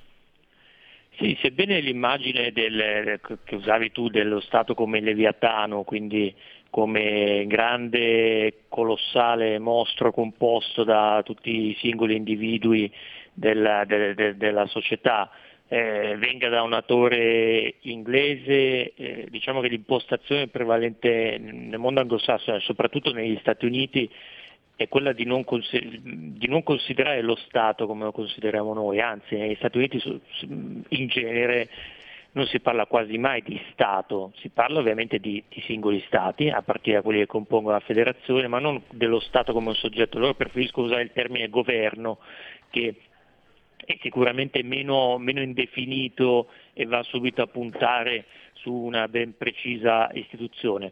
Eh, invece Stato è un termine più vago, un termine che racchiude tanti elementi della, dell'amministrazione, degli apparati, della dimensione pubblica, è persino di difficile de- definizione, ma nel mondo europeo, soprattutto continentale, eh, in particolare quello che poi è stato influenzato da certe visioni giacobine provenienti dalla Francia, c'è poi l'identificazione, lo Stato e la nazione barra società sono un po' la stessa cosa, quindi lo Stato siamo noi, non si può esistere al di fuori dello Stato. Eh, questo è a mio avviso un'impostazione che andrebbe superata, ma non per eh, antistatalismo preconcetto, io non sono ecco, uno di quei eh, liberali radicali, liberisti radicali secondo cui lo Stato deve essere minimo eh, o non deve esistere, lo Stato ha un suo ruolo eh, per carità, anzi dovrebbe avere un ruolo molto importante in questa fase proprio per arginare un certo strapotere di eh, enormi compagnie multinazionali che poi alla fine diventano più forti degli stati stessi e impongono la loro legge senza più nessun tipo di, di copertura, difesa giuridica o democratica per noi, la impongono a tutti i popoli, a tutti gli individui. Però a parte questo, bisogna rifugire invece a quella visione per cui i diritti che noi abbiamo sono derivanti dallo Stato e lo Stato ha il dovere di, eh, di garantirceli in cambio, per privilegiare invece una visione in cui la società esiste, pre- preesiste allo Stato, esiste a prescindere dallo Stato e ogni individuo ha dei diritti, chiamiamo così, naturali che lo Stato non deve dare, non deve eh, dire, fornire, ma deve rispettare. Questo secondo me è il punto eh, più importante. La differenza può sembrare sottile, ma invece è molto, è, è, è molto pregnante e, e anche pressante in quest'epoca, nel senso che noi abbiamo visto all'opera proprio nell'ultimo anno e mezzo quello Stato onnipotente che non è tenuto a rispettare i tuoi diritti, ma è quello che te li deve garantire, deve attivamente darteli e per farlo eh, il risultato è stato che una situazione di emergenza per garantire, così si è detto, il diritto alla salute di tutti, sono stati conculcati tutti gli altri diritti, o meglio per garantire il diritto alla salute di alcuni, sono stati conculcati i diritti a tutti. E questo è un tipo di depravazione del ruolo dello Stato che deriva appunto da, da quella visione, in cui eh, non è che io ho dei diritti che preesistono e eh, semplicemente il mio rapporto con lo Stato è che lui ha una facoltà di, dire, di, di limitarli per sottrazione perché deve tutelare la, i diritti di, anche degli altri, quindi deve far convivere i vari diritti, ma ha invece un ruolo attivo, un ruolo promotore di questi stessi diritti. E se vogliamo anche la visione no, eh, del certo mondo LGBT per cui bisogna far avanzare diritti veri o presunti o percepiti tramite l'azione legislativa dello Stato che deve imporli dentro la società, eh, anziché rispettare che quelli che sono i diritti naturali che già sono presenti nella, nella società. Quindi questo è diciamo, messa in, in, sintesi e cercando di spiegarla per quanto possibile, vista la complessità del tema, nel modo più semplice possibile, ciò che ho scritto in quell'articolo, che è una critica ehm, alla, io ho usato il termine stato-latria, cioè proprio a questa esaltazione idolatrica dello Stato che anche alcuni in certi ambienti di, di destra fanno, che a mio avviso, soprattutto in questa fase, in questa fase in cui lo Stato da un anno e mezzo schiaccia i diritti eh, individuali dei cittadini è assolutamente fuori sincrono con le esigenze che, eh, che invece avremo in, in, questo momento, cioè delle esigenze chiaramente di tutela dei diritti individuali rispetto allo strapotere dello Stato. Eh, anche perché poi eh, qui mi sembra sia una tua linea, un filo conduttore no, del tuo pensiero. Eh, spieghi in questo articolo come lo Stato sia eh, articolato in modo complesso, abbia le sue gerarchie, eh, le sue sedi istituzionali, cioè noi tante volte pensiamo che guidare lo Stato eh, passi attraverso, sì, passa anche attraverso l'urna elettorale, ma quello è solo uno degli aspetti. E quindi spieghi in questo articolo come se si vuole che lo Stato vada nella direzione diciamo che noi condividiamo, bisogna imparare a, tra virgolette, occupare quegli spazi che poi quegli spazi di potere, per essere molto terra a terra, gli spazi di potere che poi ti permettono appunto di, di guidare la macchina. Sì, mm, io infatti ragiono su questo perché ovviamente qualcuno potrebbe obiettare, va bene, se lo Stato agisce male perché sta in mano agli altri, eh, nel momento in cui stesse in mano a noi, diciamo così, allora non, non, sarebbe magari male avere più Stato. Ecco, io faccio due tipi di obiezioni, una più eh, ideale, morale, che dopo magari eh, citeremo, e quest'altra che è più pragmatica, cioè che avere in mano lo Stato è una, eh, qualcosa di mh, impegnativo e piuttosto sfuggente, nel senso che tu puoi anche vincere le elezioni, ma in realtà controllare poco o nulla dello Stato.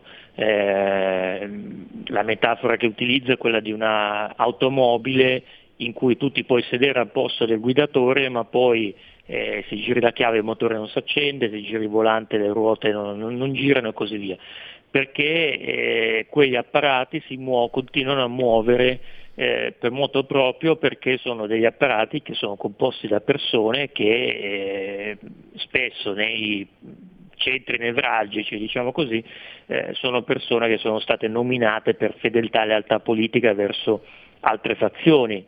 Eh, non dico solo partiti, perché il partito è quasi limitante, io parlo proprio fazioni, cioè eh, gruppi sociali di cui il partito è solo una delle manifestazioni, è solo uno dei strumenti che, che, che utilizzano ma che sono eh, ostili a noi, alle, nostri, alle nostre istanze e che quindi, come del resto è successo molto spesso quando la destra, il centrodestra, la Lega, eccetera, si sono ritrovate al governo dell'Italia, eh, la volontà che veniva dal centro decisionale governativo non sempre veniva poi eh, correttamente tramutata in eh, azione pratica politica, cioè non correttamente eseguita dagli, dagli, apparati stessi, o la funzione informativa che gli apparati hanno verso il centro governativo non sempre era eh, impeccabile, assolutamente oggettiva e neutrale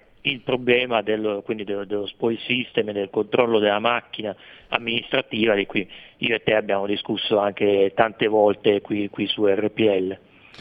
Assolutamente, tanto apparato eh, è un termine che fa venire in mente eh, diciamo un certo tipo di, di, di ideologia, fa, fa, molto Unione Sovietica apparato e quindi eh, è chiara l'idea. Ecco, eh, l'altro concetto di Stato, c'è, una, c'è, anche un concetto più etico molto importante. Eh, lo Stato, qui mi sembra coincide anche col principio di sussidiarietà, il compito dello Stato è di salvaguardare, riassumo io e poi ti do subito la parola, salvaguardare il singolo dall'egemonia del monopolio. E però lo Stato deve stare anche attento a non deresponsabilizzare il cittadino perché altrimenti lo indebolisce. Un cittadino indebolito è un cittadino, cittadino indifeso. Quindi eh, anche sulla misura stessa dello Stato mi sembra che ci sia una certa attenzione a, a, non andare oltre quelli che sono i compiti dello Stato stesso, nella tua descrizione, nella tua, nel tuo articolo. Esattamente, difesa del, del piccolo da, dal grande e poi sussidiarietà, cioè intervento solo laddove effettivamente eh, è necessaria un'azione collettiva perché permette di fare cose che, che il singolo individuo piuttosto che la, la, la, comunità ristretta, l'autonomia locale e così via non può fare eh, con, eh, con eh, uguale efficacia e successo, che è anche uno dei principi base tra l'altro de, de, dell'Unione Europea, tanto per dirne uno, principio base poi non viene quasi mai rispettato, ma questo sarebbe un altro eh, discorso. Noi viviamo un'epoca in cui indubbiamente le persone sono sempre più eh, deresponsabilizzate, anche infantilizzate, questi sono dei meccanismi che spesso poi eh, sono messi in moto dalle mh, mm, macchine eh, propagandiste a livello pubblicitario, perché alla fine la pubblicità è una forma di propaganda, non ti vende eh, politica, in realtà adesso lo fanno anche loro, ma anche questo sarebbe un altro discorso, ma ti vende tradizionalmente il prodotto e deve quindi propagandare quel tipo di, di, di prodotto. E ehm, sono stati uno dei centri anche che hanno spinto per questo, questa tendenza all'infantilizzazione, perché ovviamente un consumatore eh, è più facile influenzare un consumatore bambino che non un consumatore adulto, è più influenzabile e quindi eh, spingere verso questo tipo di, di, di mentalità nella, nella nostra tra, tra, la popolazione è anche un vantaggio per chi poi deve riuscire a, a vendere i prodotti. In, in, una certa parte tutta la logica consumista si basa poi su questo, no? cioè le, le, i nostri padri o i nostri nonni o i bisnonni erano, eh, che ricordiamo come uomini tutti di un pezzo, molto maturi, eh, praticavano l'austerità, non solo perché spesso non c'era da, da avere, ma anche perché um, un eccesso di, di, consumi, io ovviamente adesso non sto dicendo che dobbiamo ridurci a vivere come minimo indispensabile, assolutamente eh, né nego che i consumi siano anche una parte importante della prosperità, ma un certo eccesso di consumi si, si ottiene soltanto rendendo il consumatore capriccioso e quindi eh, desideroso di cambiare costantemente il, quello che ha, avere sempre l'ultimo modello, avere sempre di più eh, e, e così via. Questo meccanismo non sta solo solo in ambito pubblicitario, ma lo vediamo in tutte le, le cose de, della vita. Ecco, adesso non mi dilungherò in, dimostrazioni, credo che però sia abbastanza evidente anche quando ci troviamo a interagire, quando pensiamo, quando dobbiamo discutere con eh, le persone su, sui social, lì vediamo tutto il livello di infantilismo che, che c'è oggi, quindi questa difficoltà anche di, di avere delle, delle, delle discussioni, dei confronti civili e maturi che ormai sono assolutamente assenti nella, nella nostra società. Eh, da questo punto di vista anche lo strapotere dello Stato ce l'ha un certo. ruolo nel favorire l'infantilismo, cioè così come un bambino che si ritrova con dei genitori iperprotettivi tende a rimanere eh, più a lungo eh, infantile, a essere più capriccioso, a essere più puerile, a rifugire le responsabilità perché è abituato a darle ad altri, lo stesso funziona per il cittadino rispetto allo Stato. Ecco, Daniele, non... Sì. Purtroppo do- dobbiamo chiudere. Eh, direi che comunque hai fatto centro, perché permettimi questa velocissima osservazione. Eh, i cretini e gli infantili sono molto più vecchi di te, ci sono sempre stati, ma c'è stato un tempo in cui, prima che la sputtanasse Mario Monti, aveva un senso la parola sobrietà che, che, da, che permetteva il, il, non il, non emergere, di certe bassezze, di certe meschinerie, che esistevano comunque, ma perlomeno ah, erano contenute. Quindi questo hai fatto completamente centro e io devo salutarti purtroppo perché dobbiamo dare la parola alla regia. Ti ringrazio ancora, Centro Studi Machiavelli, eh, Daniele Scalea, il suo presidente, e a risentirci a presto e grazie tantissimo ancora. Grazie a te Pierluigi, a presto. In quanti ti promettono trasparenza, ma alla fine ti ritrovi sempre con il bollino rosso e non puoi dire quello che pensi. RPL, la tua radio. Non ha filtri né censure. Ascolta la gente e parla come la gente.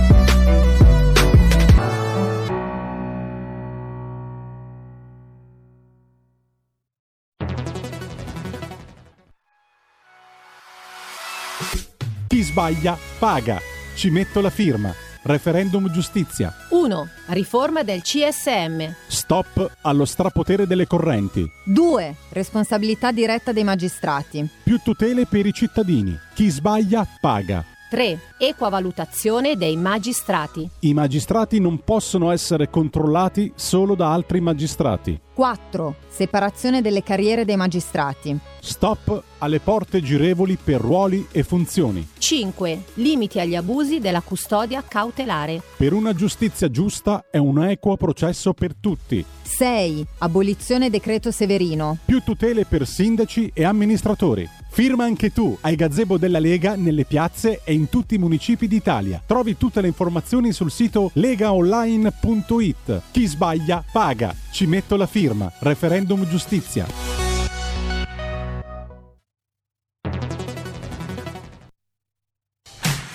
Porta con te ovunque RPL la tua radio. Scarica l'applicazione per smartphone o tablet dal tuo store o dal sito radiorpl.it.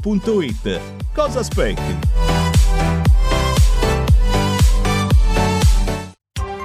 Coming Soon Radio, quotidiano di informazione cinematografica. Il regista di Il Sesto Senso e Split Siamo arrivati. ci porta su un'isola da sogno Ci credete che l'ho trovata online? per una vacanza Aspetta, dove sono i ragazzi? da incubo. Non so cos'è, ma succede molto in fretta. Dalla mente di M. Night Shyamalan. Qualcosa non va in questa spiaggia!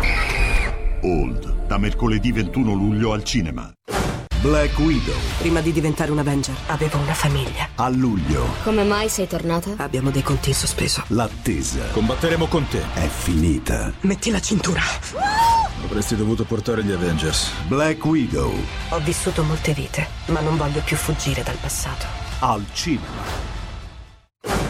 I Cruz sono tornati. Noi siamo la prima famiglia al mondo. Dovranno affrontare una grande sfida Ora cerchiamo un posto ideale da chiamare casa. e una nuova minaccia. Oh, poveri noi. Un'altra famiglia come vicini di casa. L'unico modo per sopravvivere è se il branco fa branco. I Cruz 2, una nuova era, da mercoledì 14 luglio solo al cinema.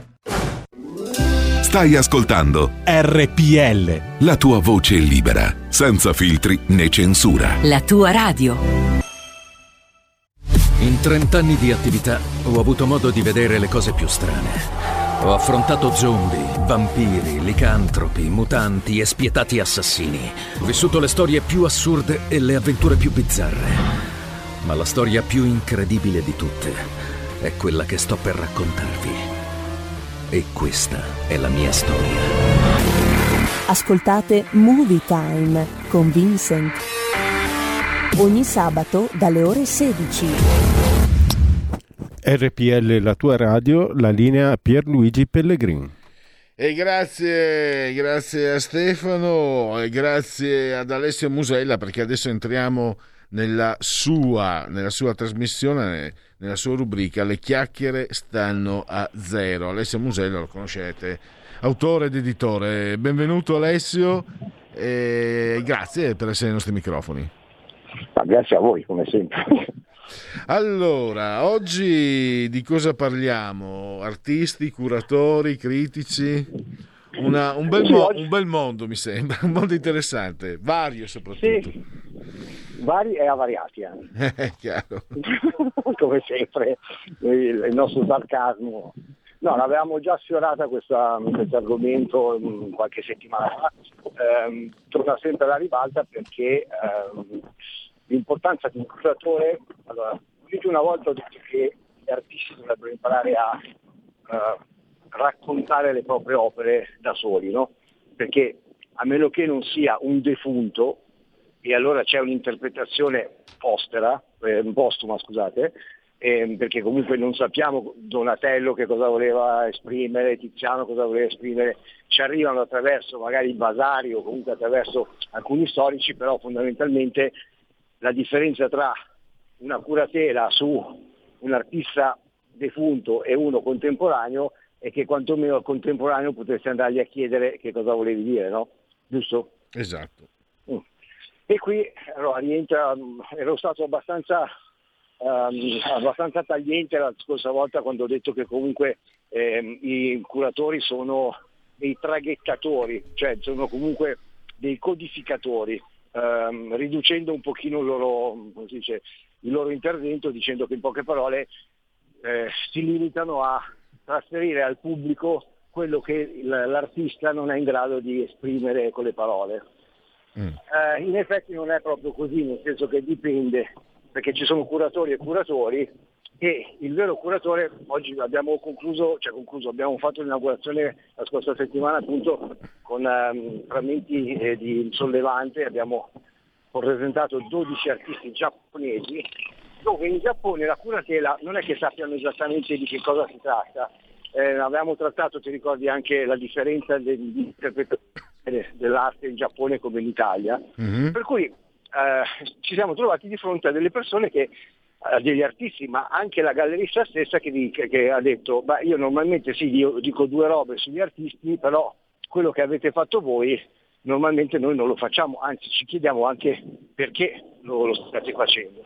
Nella fattispecie la, cura, la, la curatrice mm, eh, Maria Marchese cosa ha fatto? Ha preso 12 opere, si è studiata 12 artisti e ha interpretato l'opera che noi abbiamo esposto.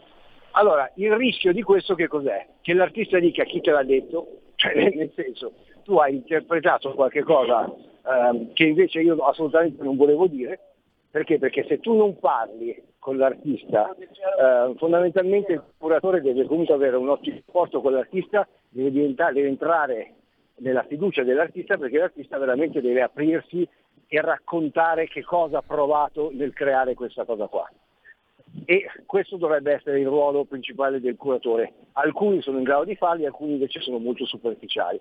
Nella fattispecie invece quando ci sono dei curatori che hanno una particolare sensibilità, come è capitato in questo caso, fortunatamente, cioè fortuna vuole che su 12, tutti e 12 abbiano, abbiano scoperto realmente eh, una parte della loro opera che li vedeva protagonisti, ma che, alla quale loro non avevano neanche pensato.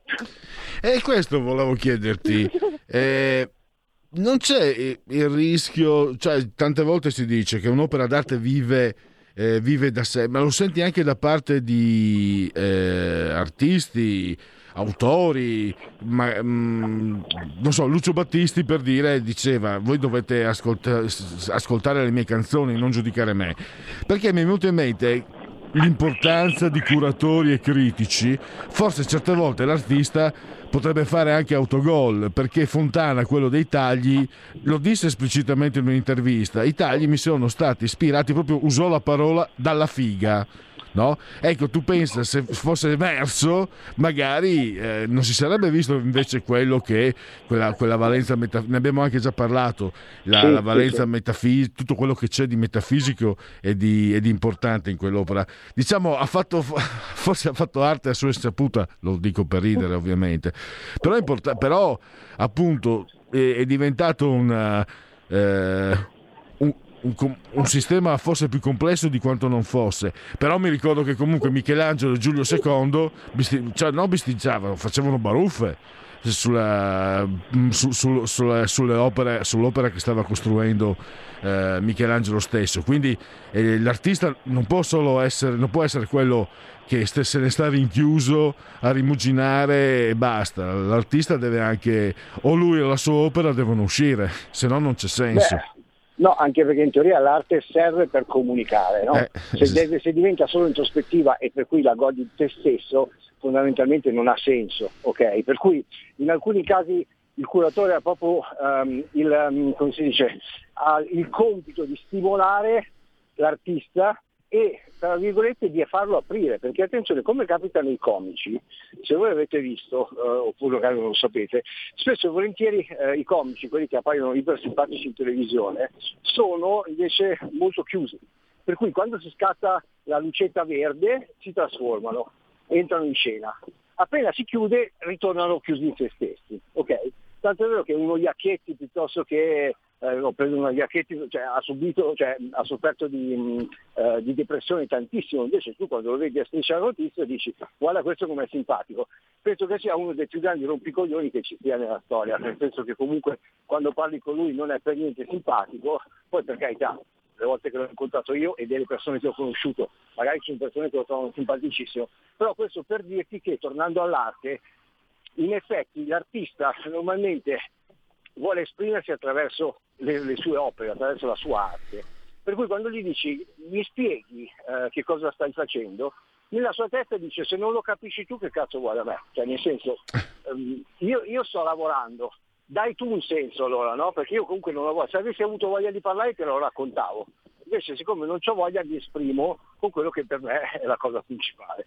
Allora in questo caso diventa un traduttore, un codificatore, il curatore però attenzione, ci sono i curatori che si limitano a dire le loro robe e spesso capita anche questo, che gli artisti neanche sappiano.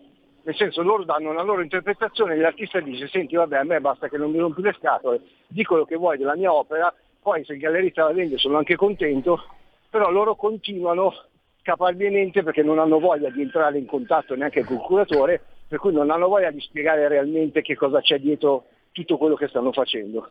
Il vero curatore invece è quello che è capace di entrare nella comfort zone dell'artista, l'artista si fida e a quel punto riesce a raccontare le emozioni dell'artista.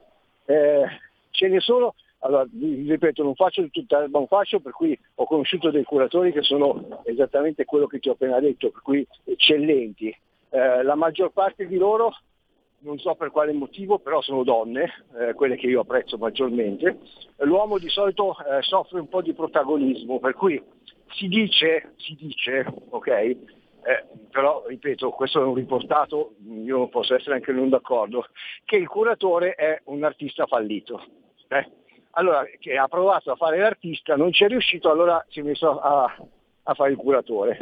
Allora, questo in alcuni casi hai questo tipo di percezione perché nel modo che hanno di approcciarsi a un'opera d'arte, alcuni curatori sembra che siano loro l'artista che stanno raccontando l'opera, mentre invece loro non devono, non devono assumersi questo ruolo, non devono assumere questo ruolo, devono essere umili e riconoscere, ripeto, prendere per mano l'artista e accettare anche, e in questo caso dovrebbero togliersi dalle scatole, quando l'artista è comunque chiuso ed è palese che non abbia voglia di dialogare con te. Perché molti ti dicono, io sono un curatore, ah, un altro curatore mi ha preso il cliente. Il, il, come dice, l'artista non è un cliente, non è che se ti pago tu mi fai una bella curatela e a me funziona. Il vero artista è quello che cerca un curatore per la vita perché è quello che riesce a codificare la sua anima, riesce giustamente a usare le parole giuste che lui non sa usare ma, ma nelle quali si riconosce. Altrimenti moltissimi curatori dicono mi costo, costo 2.000, 3.000, 5.000, 30.000, ho capito, però poi se non stai raccontando realmente quello che l'artista vuole, spesso l'artista tace perché piuttosto che andare a discutere dice va bene, sei contento, però capisci che c'è una differenza fondamentale tra il curatore che realmente riesce a raccontare tutto quello che c'è dietro, davanti quello che ci sarà nel futuro di un artista e uno che veramente ti fa dei paragoni con, e qua rientriamo nello storico d'arte, perché lo storico d'arte spesso e volentieri cosa succede?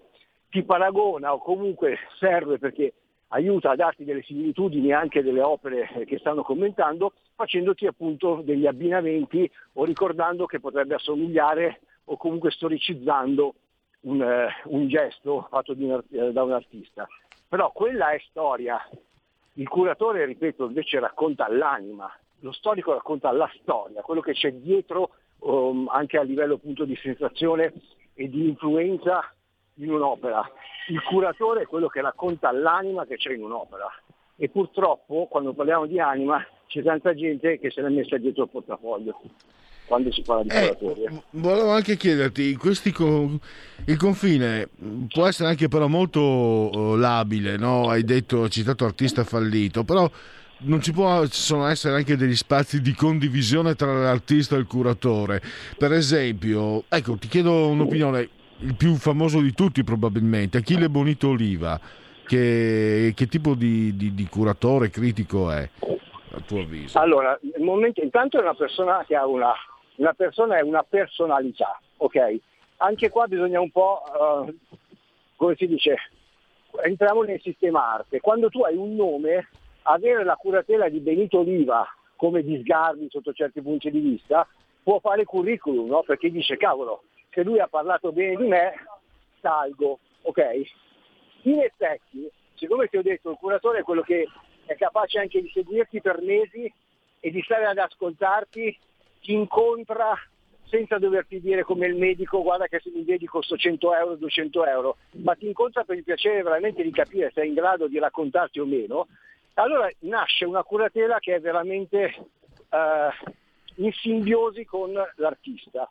Quando parliamo invece di grandi nomi, allora andiamo un pochino più sullo storico d'arte, sul critico d'arte, che è diverso. Per cui eh, Benito Riva, eh, come Sgarbi, come anche altri, eh, sono molto bravi a, a, creare le similitudini, a raccontarti la storia, a, a farti capire da dove probabilmente quel tratto è stato preso perché ricordava il surrealismo piuttosto che il cubismo, però ti stanno raccontando la storia che c'è dietro, la storia dell'arte che ci potrebbe essere dietro a un quadro ma ripeto ancora una volta, se non hanno conosciuto personalmente e non ci hanno passato giorni e ore con l'artista, difficilmente riusciranno a raccontarlo. Per cui sono due cose diverse. Per cui lo storico dell'arte e il critico d'arte sono in grado di, vedendo una pennellata, vedendo un quadro, di crearti tutte le somiglianze del mondo per raccontarti da dove probabilmente arriva l'influenza. Il, il curatore d'arte è quello che invece potrebbe anche non vedere un quadro, ma deve raccontare il carattere e perché sta facendo quello. Capisci che sono due cose completamente eh, diverse. Eh, mi fa venire in mente, adesso si parla molto di calcio in questi giorni, è quasi l'idea del procuratore, ti, ti spiego quello che intendo dire. Eh, tempo fa in tv un anziano procuratore che ha lavorato anche con l'Atalanta spiegava come siamo negli anni 80 per eh, acquistare un giocatore svedese, lui si è trasferito in Svezia, ma non a Stoccolma, un paesino della Svezia, per andare a abitare vicino a questo giocatore e lo ha seguito per mesi per capire che tipo era, come si muoveva, cosa faceva, che, che, personalità aveva. Infatti poi quando arrivò in Italia questo giocatore svedese de, dell'Atalanta, del quale non ricordo più il nome, me sfondò, ebbe un grandissimo successo. Eh, non so, mentre spiegavi Beh. quello che deve fare un curatore, eh, mi è venuto in mente quel tipo di lavoro lì. Guarda, è perfetto perché ti faccio un esempio. Il, vero, il, procuratore di calcio è quello che se io voglio investire, voglio far sì che tu lavori bene o quantomeno sfondi, devo creare la tua comfort zone, devo capire qual è la squadra migliore dove tu puoi venire fuori, perché sennò è inutile che ti mando nelle squadre grandi perché gli riempio il portafoglio e poi l'anno dopo me lo riempio ancora di più perché ti buttano fuori perché non hai fatto un buon campionato.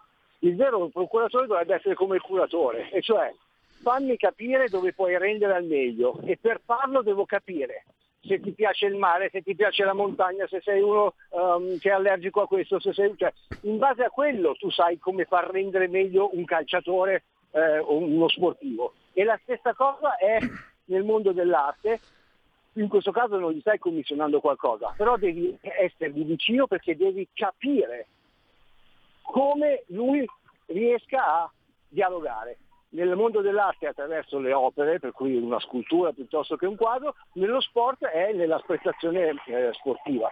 Però fondamentalmente è come ti avvicini, ci vuole più tempo, ci vuole pazienza e poi bisogna, come ti ho detto, accettare anche e fare due passi indietro quando capisci che comunque non sei riuscito ad avere la chiave d'accesso nella sua mente e per cui continuare a seguirlo vorrebbe dire perdere tempo per te e per lui, perché se non ha deciso di aprirsi arriverai magari a raccontare una storia che non è la sua, lui non sarà contento e tu, se sei uno serio, non sarai contento. Se sei uno che pensa solo ai soldi, dici a me che me ne frega, mi ha pagato e basta. Però capisci che sono due livelli completamente diversi.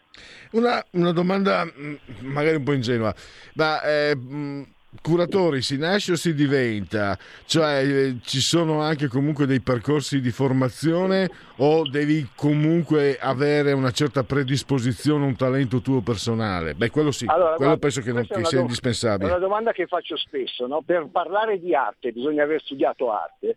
Non necessariamente, nel senso che ci sono dei curatori autodidatta eh, che, che hanno mangiato in testa a fior di laureati, proprio perché se mi parli di storico o critico dell'arte per forza devi averla studiata, perché sennò cosa critichi? O se no com- come fai a fare, a- ad avvicinare uno stile a un altro? Quello lo devi sapere. Nella parte curatoriale è ovvio che tu non possa essere uno che va a fare il panettiere e non te ne frega niente dell'arte, però qui entra moltissimo la parte emotiva. Per cui molti si trincellano dicendo io sono un curatore.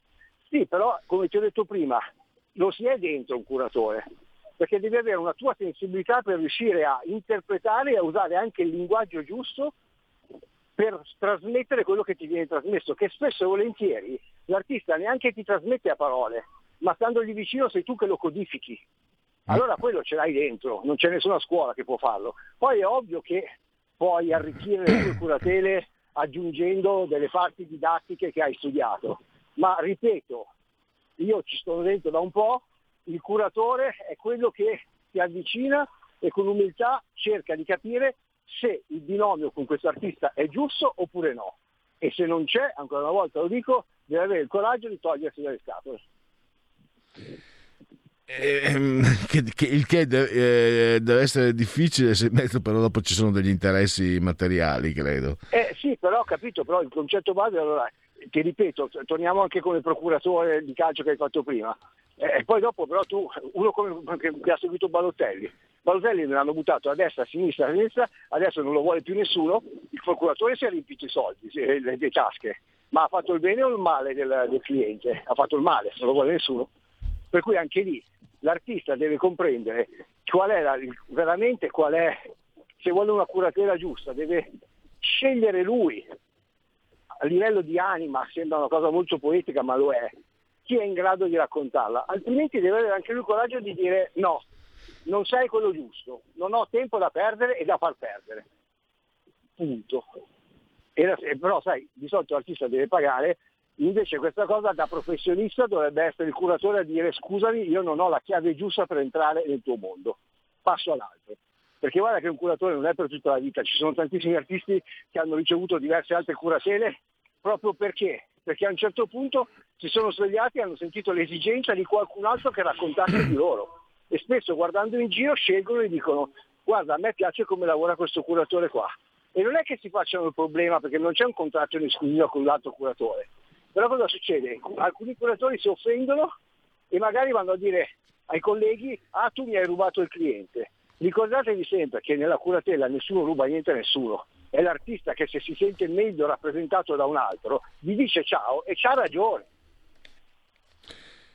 Mm, assolutamente quindi ehm, mettiamo in chiaro allora delimitiamo la, la differenza tu l'hai già fatto parlando di Sgarbi e Bonito Oliva quindi eh, dobbiamo distinguere con molta attenzione tra il curatore e il critico d'arte Si- ci- c'è la possibilità che si sovrappongono no? mi sembra Sì, l'hai già detto sì. Allora, c'è un rischio Spesso sì, però attenzione, i critici d'arte spesso non vogliono minimamente essere definiti curatori, perché conoscono bene la situazione e la pensa, anche perché in alcuni casi non sono in grado di fare quello che ti ho detto, per cui ne sono consapevole. Io mi limito a fare l'analisi storica di quello che mi metti davanti o quantomeno di creare le assonanze, ok? Hanno il limite. Che cos'è che succede invece? Spesso è il curatore che non ha la capacità eh, emozionale di entrare in contatto con, eh, con, il cliente, con, con, il cliente, con l'artista, che allora si, si copre anche della di essere critico d'arte, in modo tale che ti dica va bene, io magari non ho capito il 100% te, però sono capace di fare un'analisi eh, artistica in un'altra maniera e non va bene, ripeto, sono due situazioni differenti. Poi ci sono anche ehm, dei rari esempi in cui può convivere tranquillamente la curatela con l'essere critico d'arte, ma normalmente si accompagnano, uno fa il critico d'arte, l'altro fa il curatore e tutti e due servono, al cliente, servono all'artista. Per chiudere, vediamo se ho capito Alessio, il, cura- il critico deve capire di arte, il curatore deve capire di artisti deve, deve, capire l'anima. Uno capisce la storia e l'arte e l'altro deve capire l'anima e tradurla.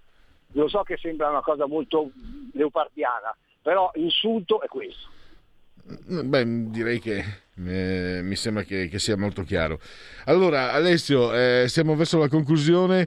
Io ti ringrazio e come sempre l'appuntamento è per mercoledì prossimo con le chiacchiere stanno a zero.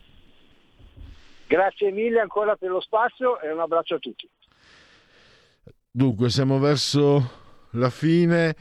Allora, eh, dunque, andiamo a vedere eh, cosa, eh, cosa ci raccontano le agenzie. Dunque, or dunque, vediamo un po'.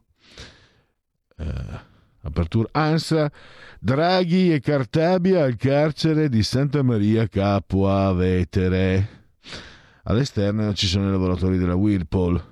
Poi Covid 2153 positivi, 14 vittime, 28,4 milioni di green card. E poi vediamo ancora sempre eh, lo, lo stesso lo stesso notizia ripresa dal Corriere.it. In Italia contagi in risalita, 2153 nuovi casi e 23 morti. Il tasso di positività all'1%. Poi ci sono anche, se andate sul Corriere, i dati regione per regione. E Green Pass, l'annuncio di Gelmini, troveremo la via italiana a un uso ampio. Salvini a Draghi, vaccino non sia un obbligo. E poi ancora sono su Asca News, mm, è sempre sul vaccino, non mi ripeto. Eh, ancora DDL Zan, salvo per un voto, mancano 14 senatori 5 Stelle. Ah, pensa un po'. Omofobia. Ciampolillo. Ah, Ciampolillo. Ciampolillo. Decisivo. 5 stelle. Vai. Andiamo. Ma direi che può bastare così. Allora, siamo ai saluti finali. Ringrazio naturalmente Stefano Federico Assisi saldamente sulla tolda di comando in regia tecnica. Mi si è incantato il mouse? Forse scarico? Vediamo un po'. No. Allora, volevo ringraziare ovviamente tutti coloro che sono rimasti pazientemente e cortesemente all'ascolto e subito arriva il grande, grande, grande Marco Castelli, ma grande veramente, eh, fuori classe, con la sua area di servizio. Buon proseguimento, non ve ne pentirete. Avete ascoltato il punto politico.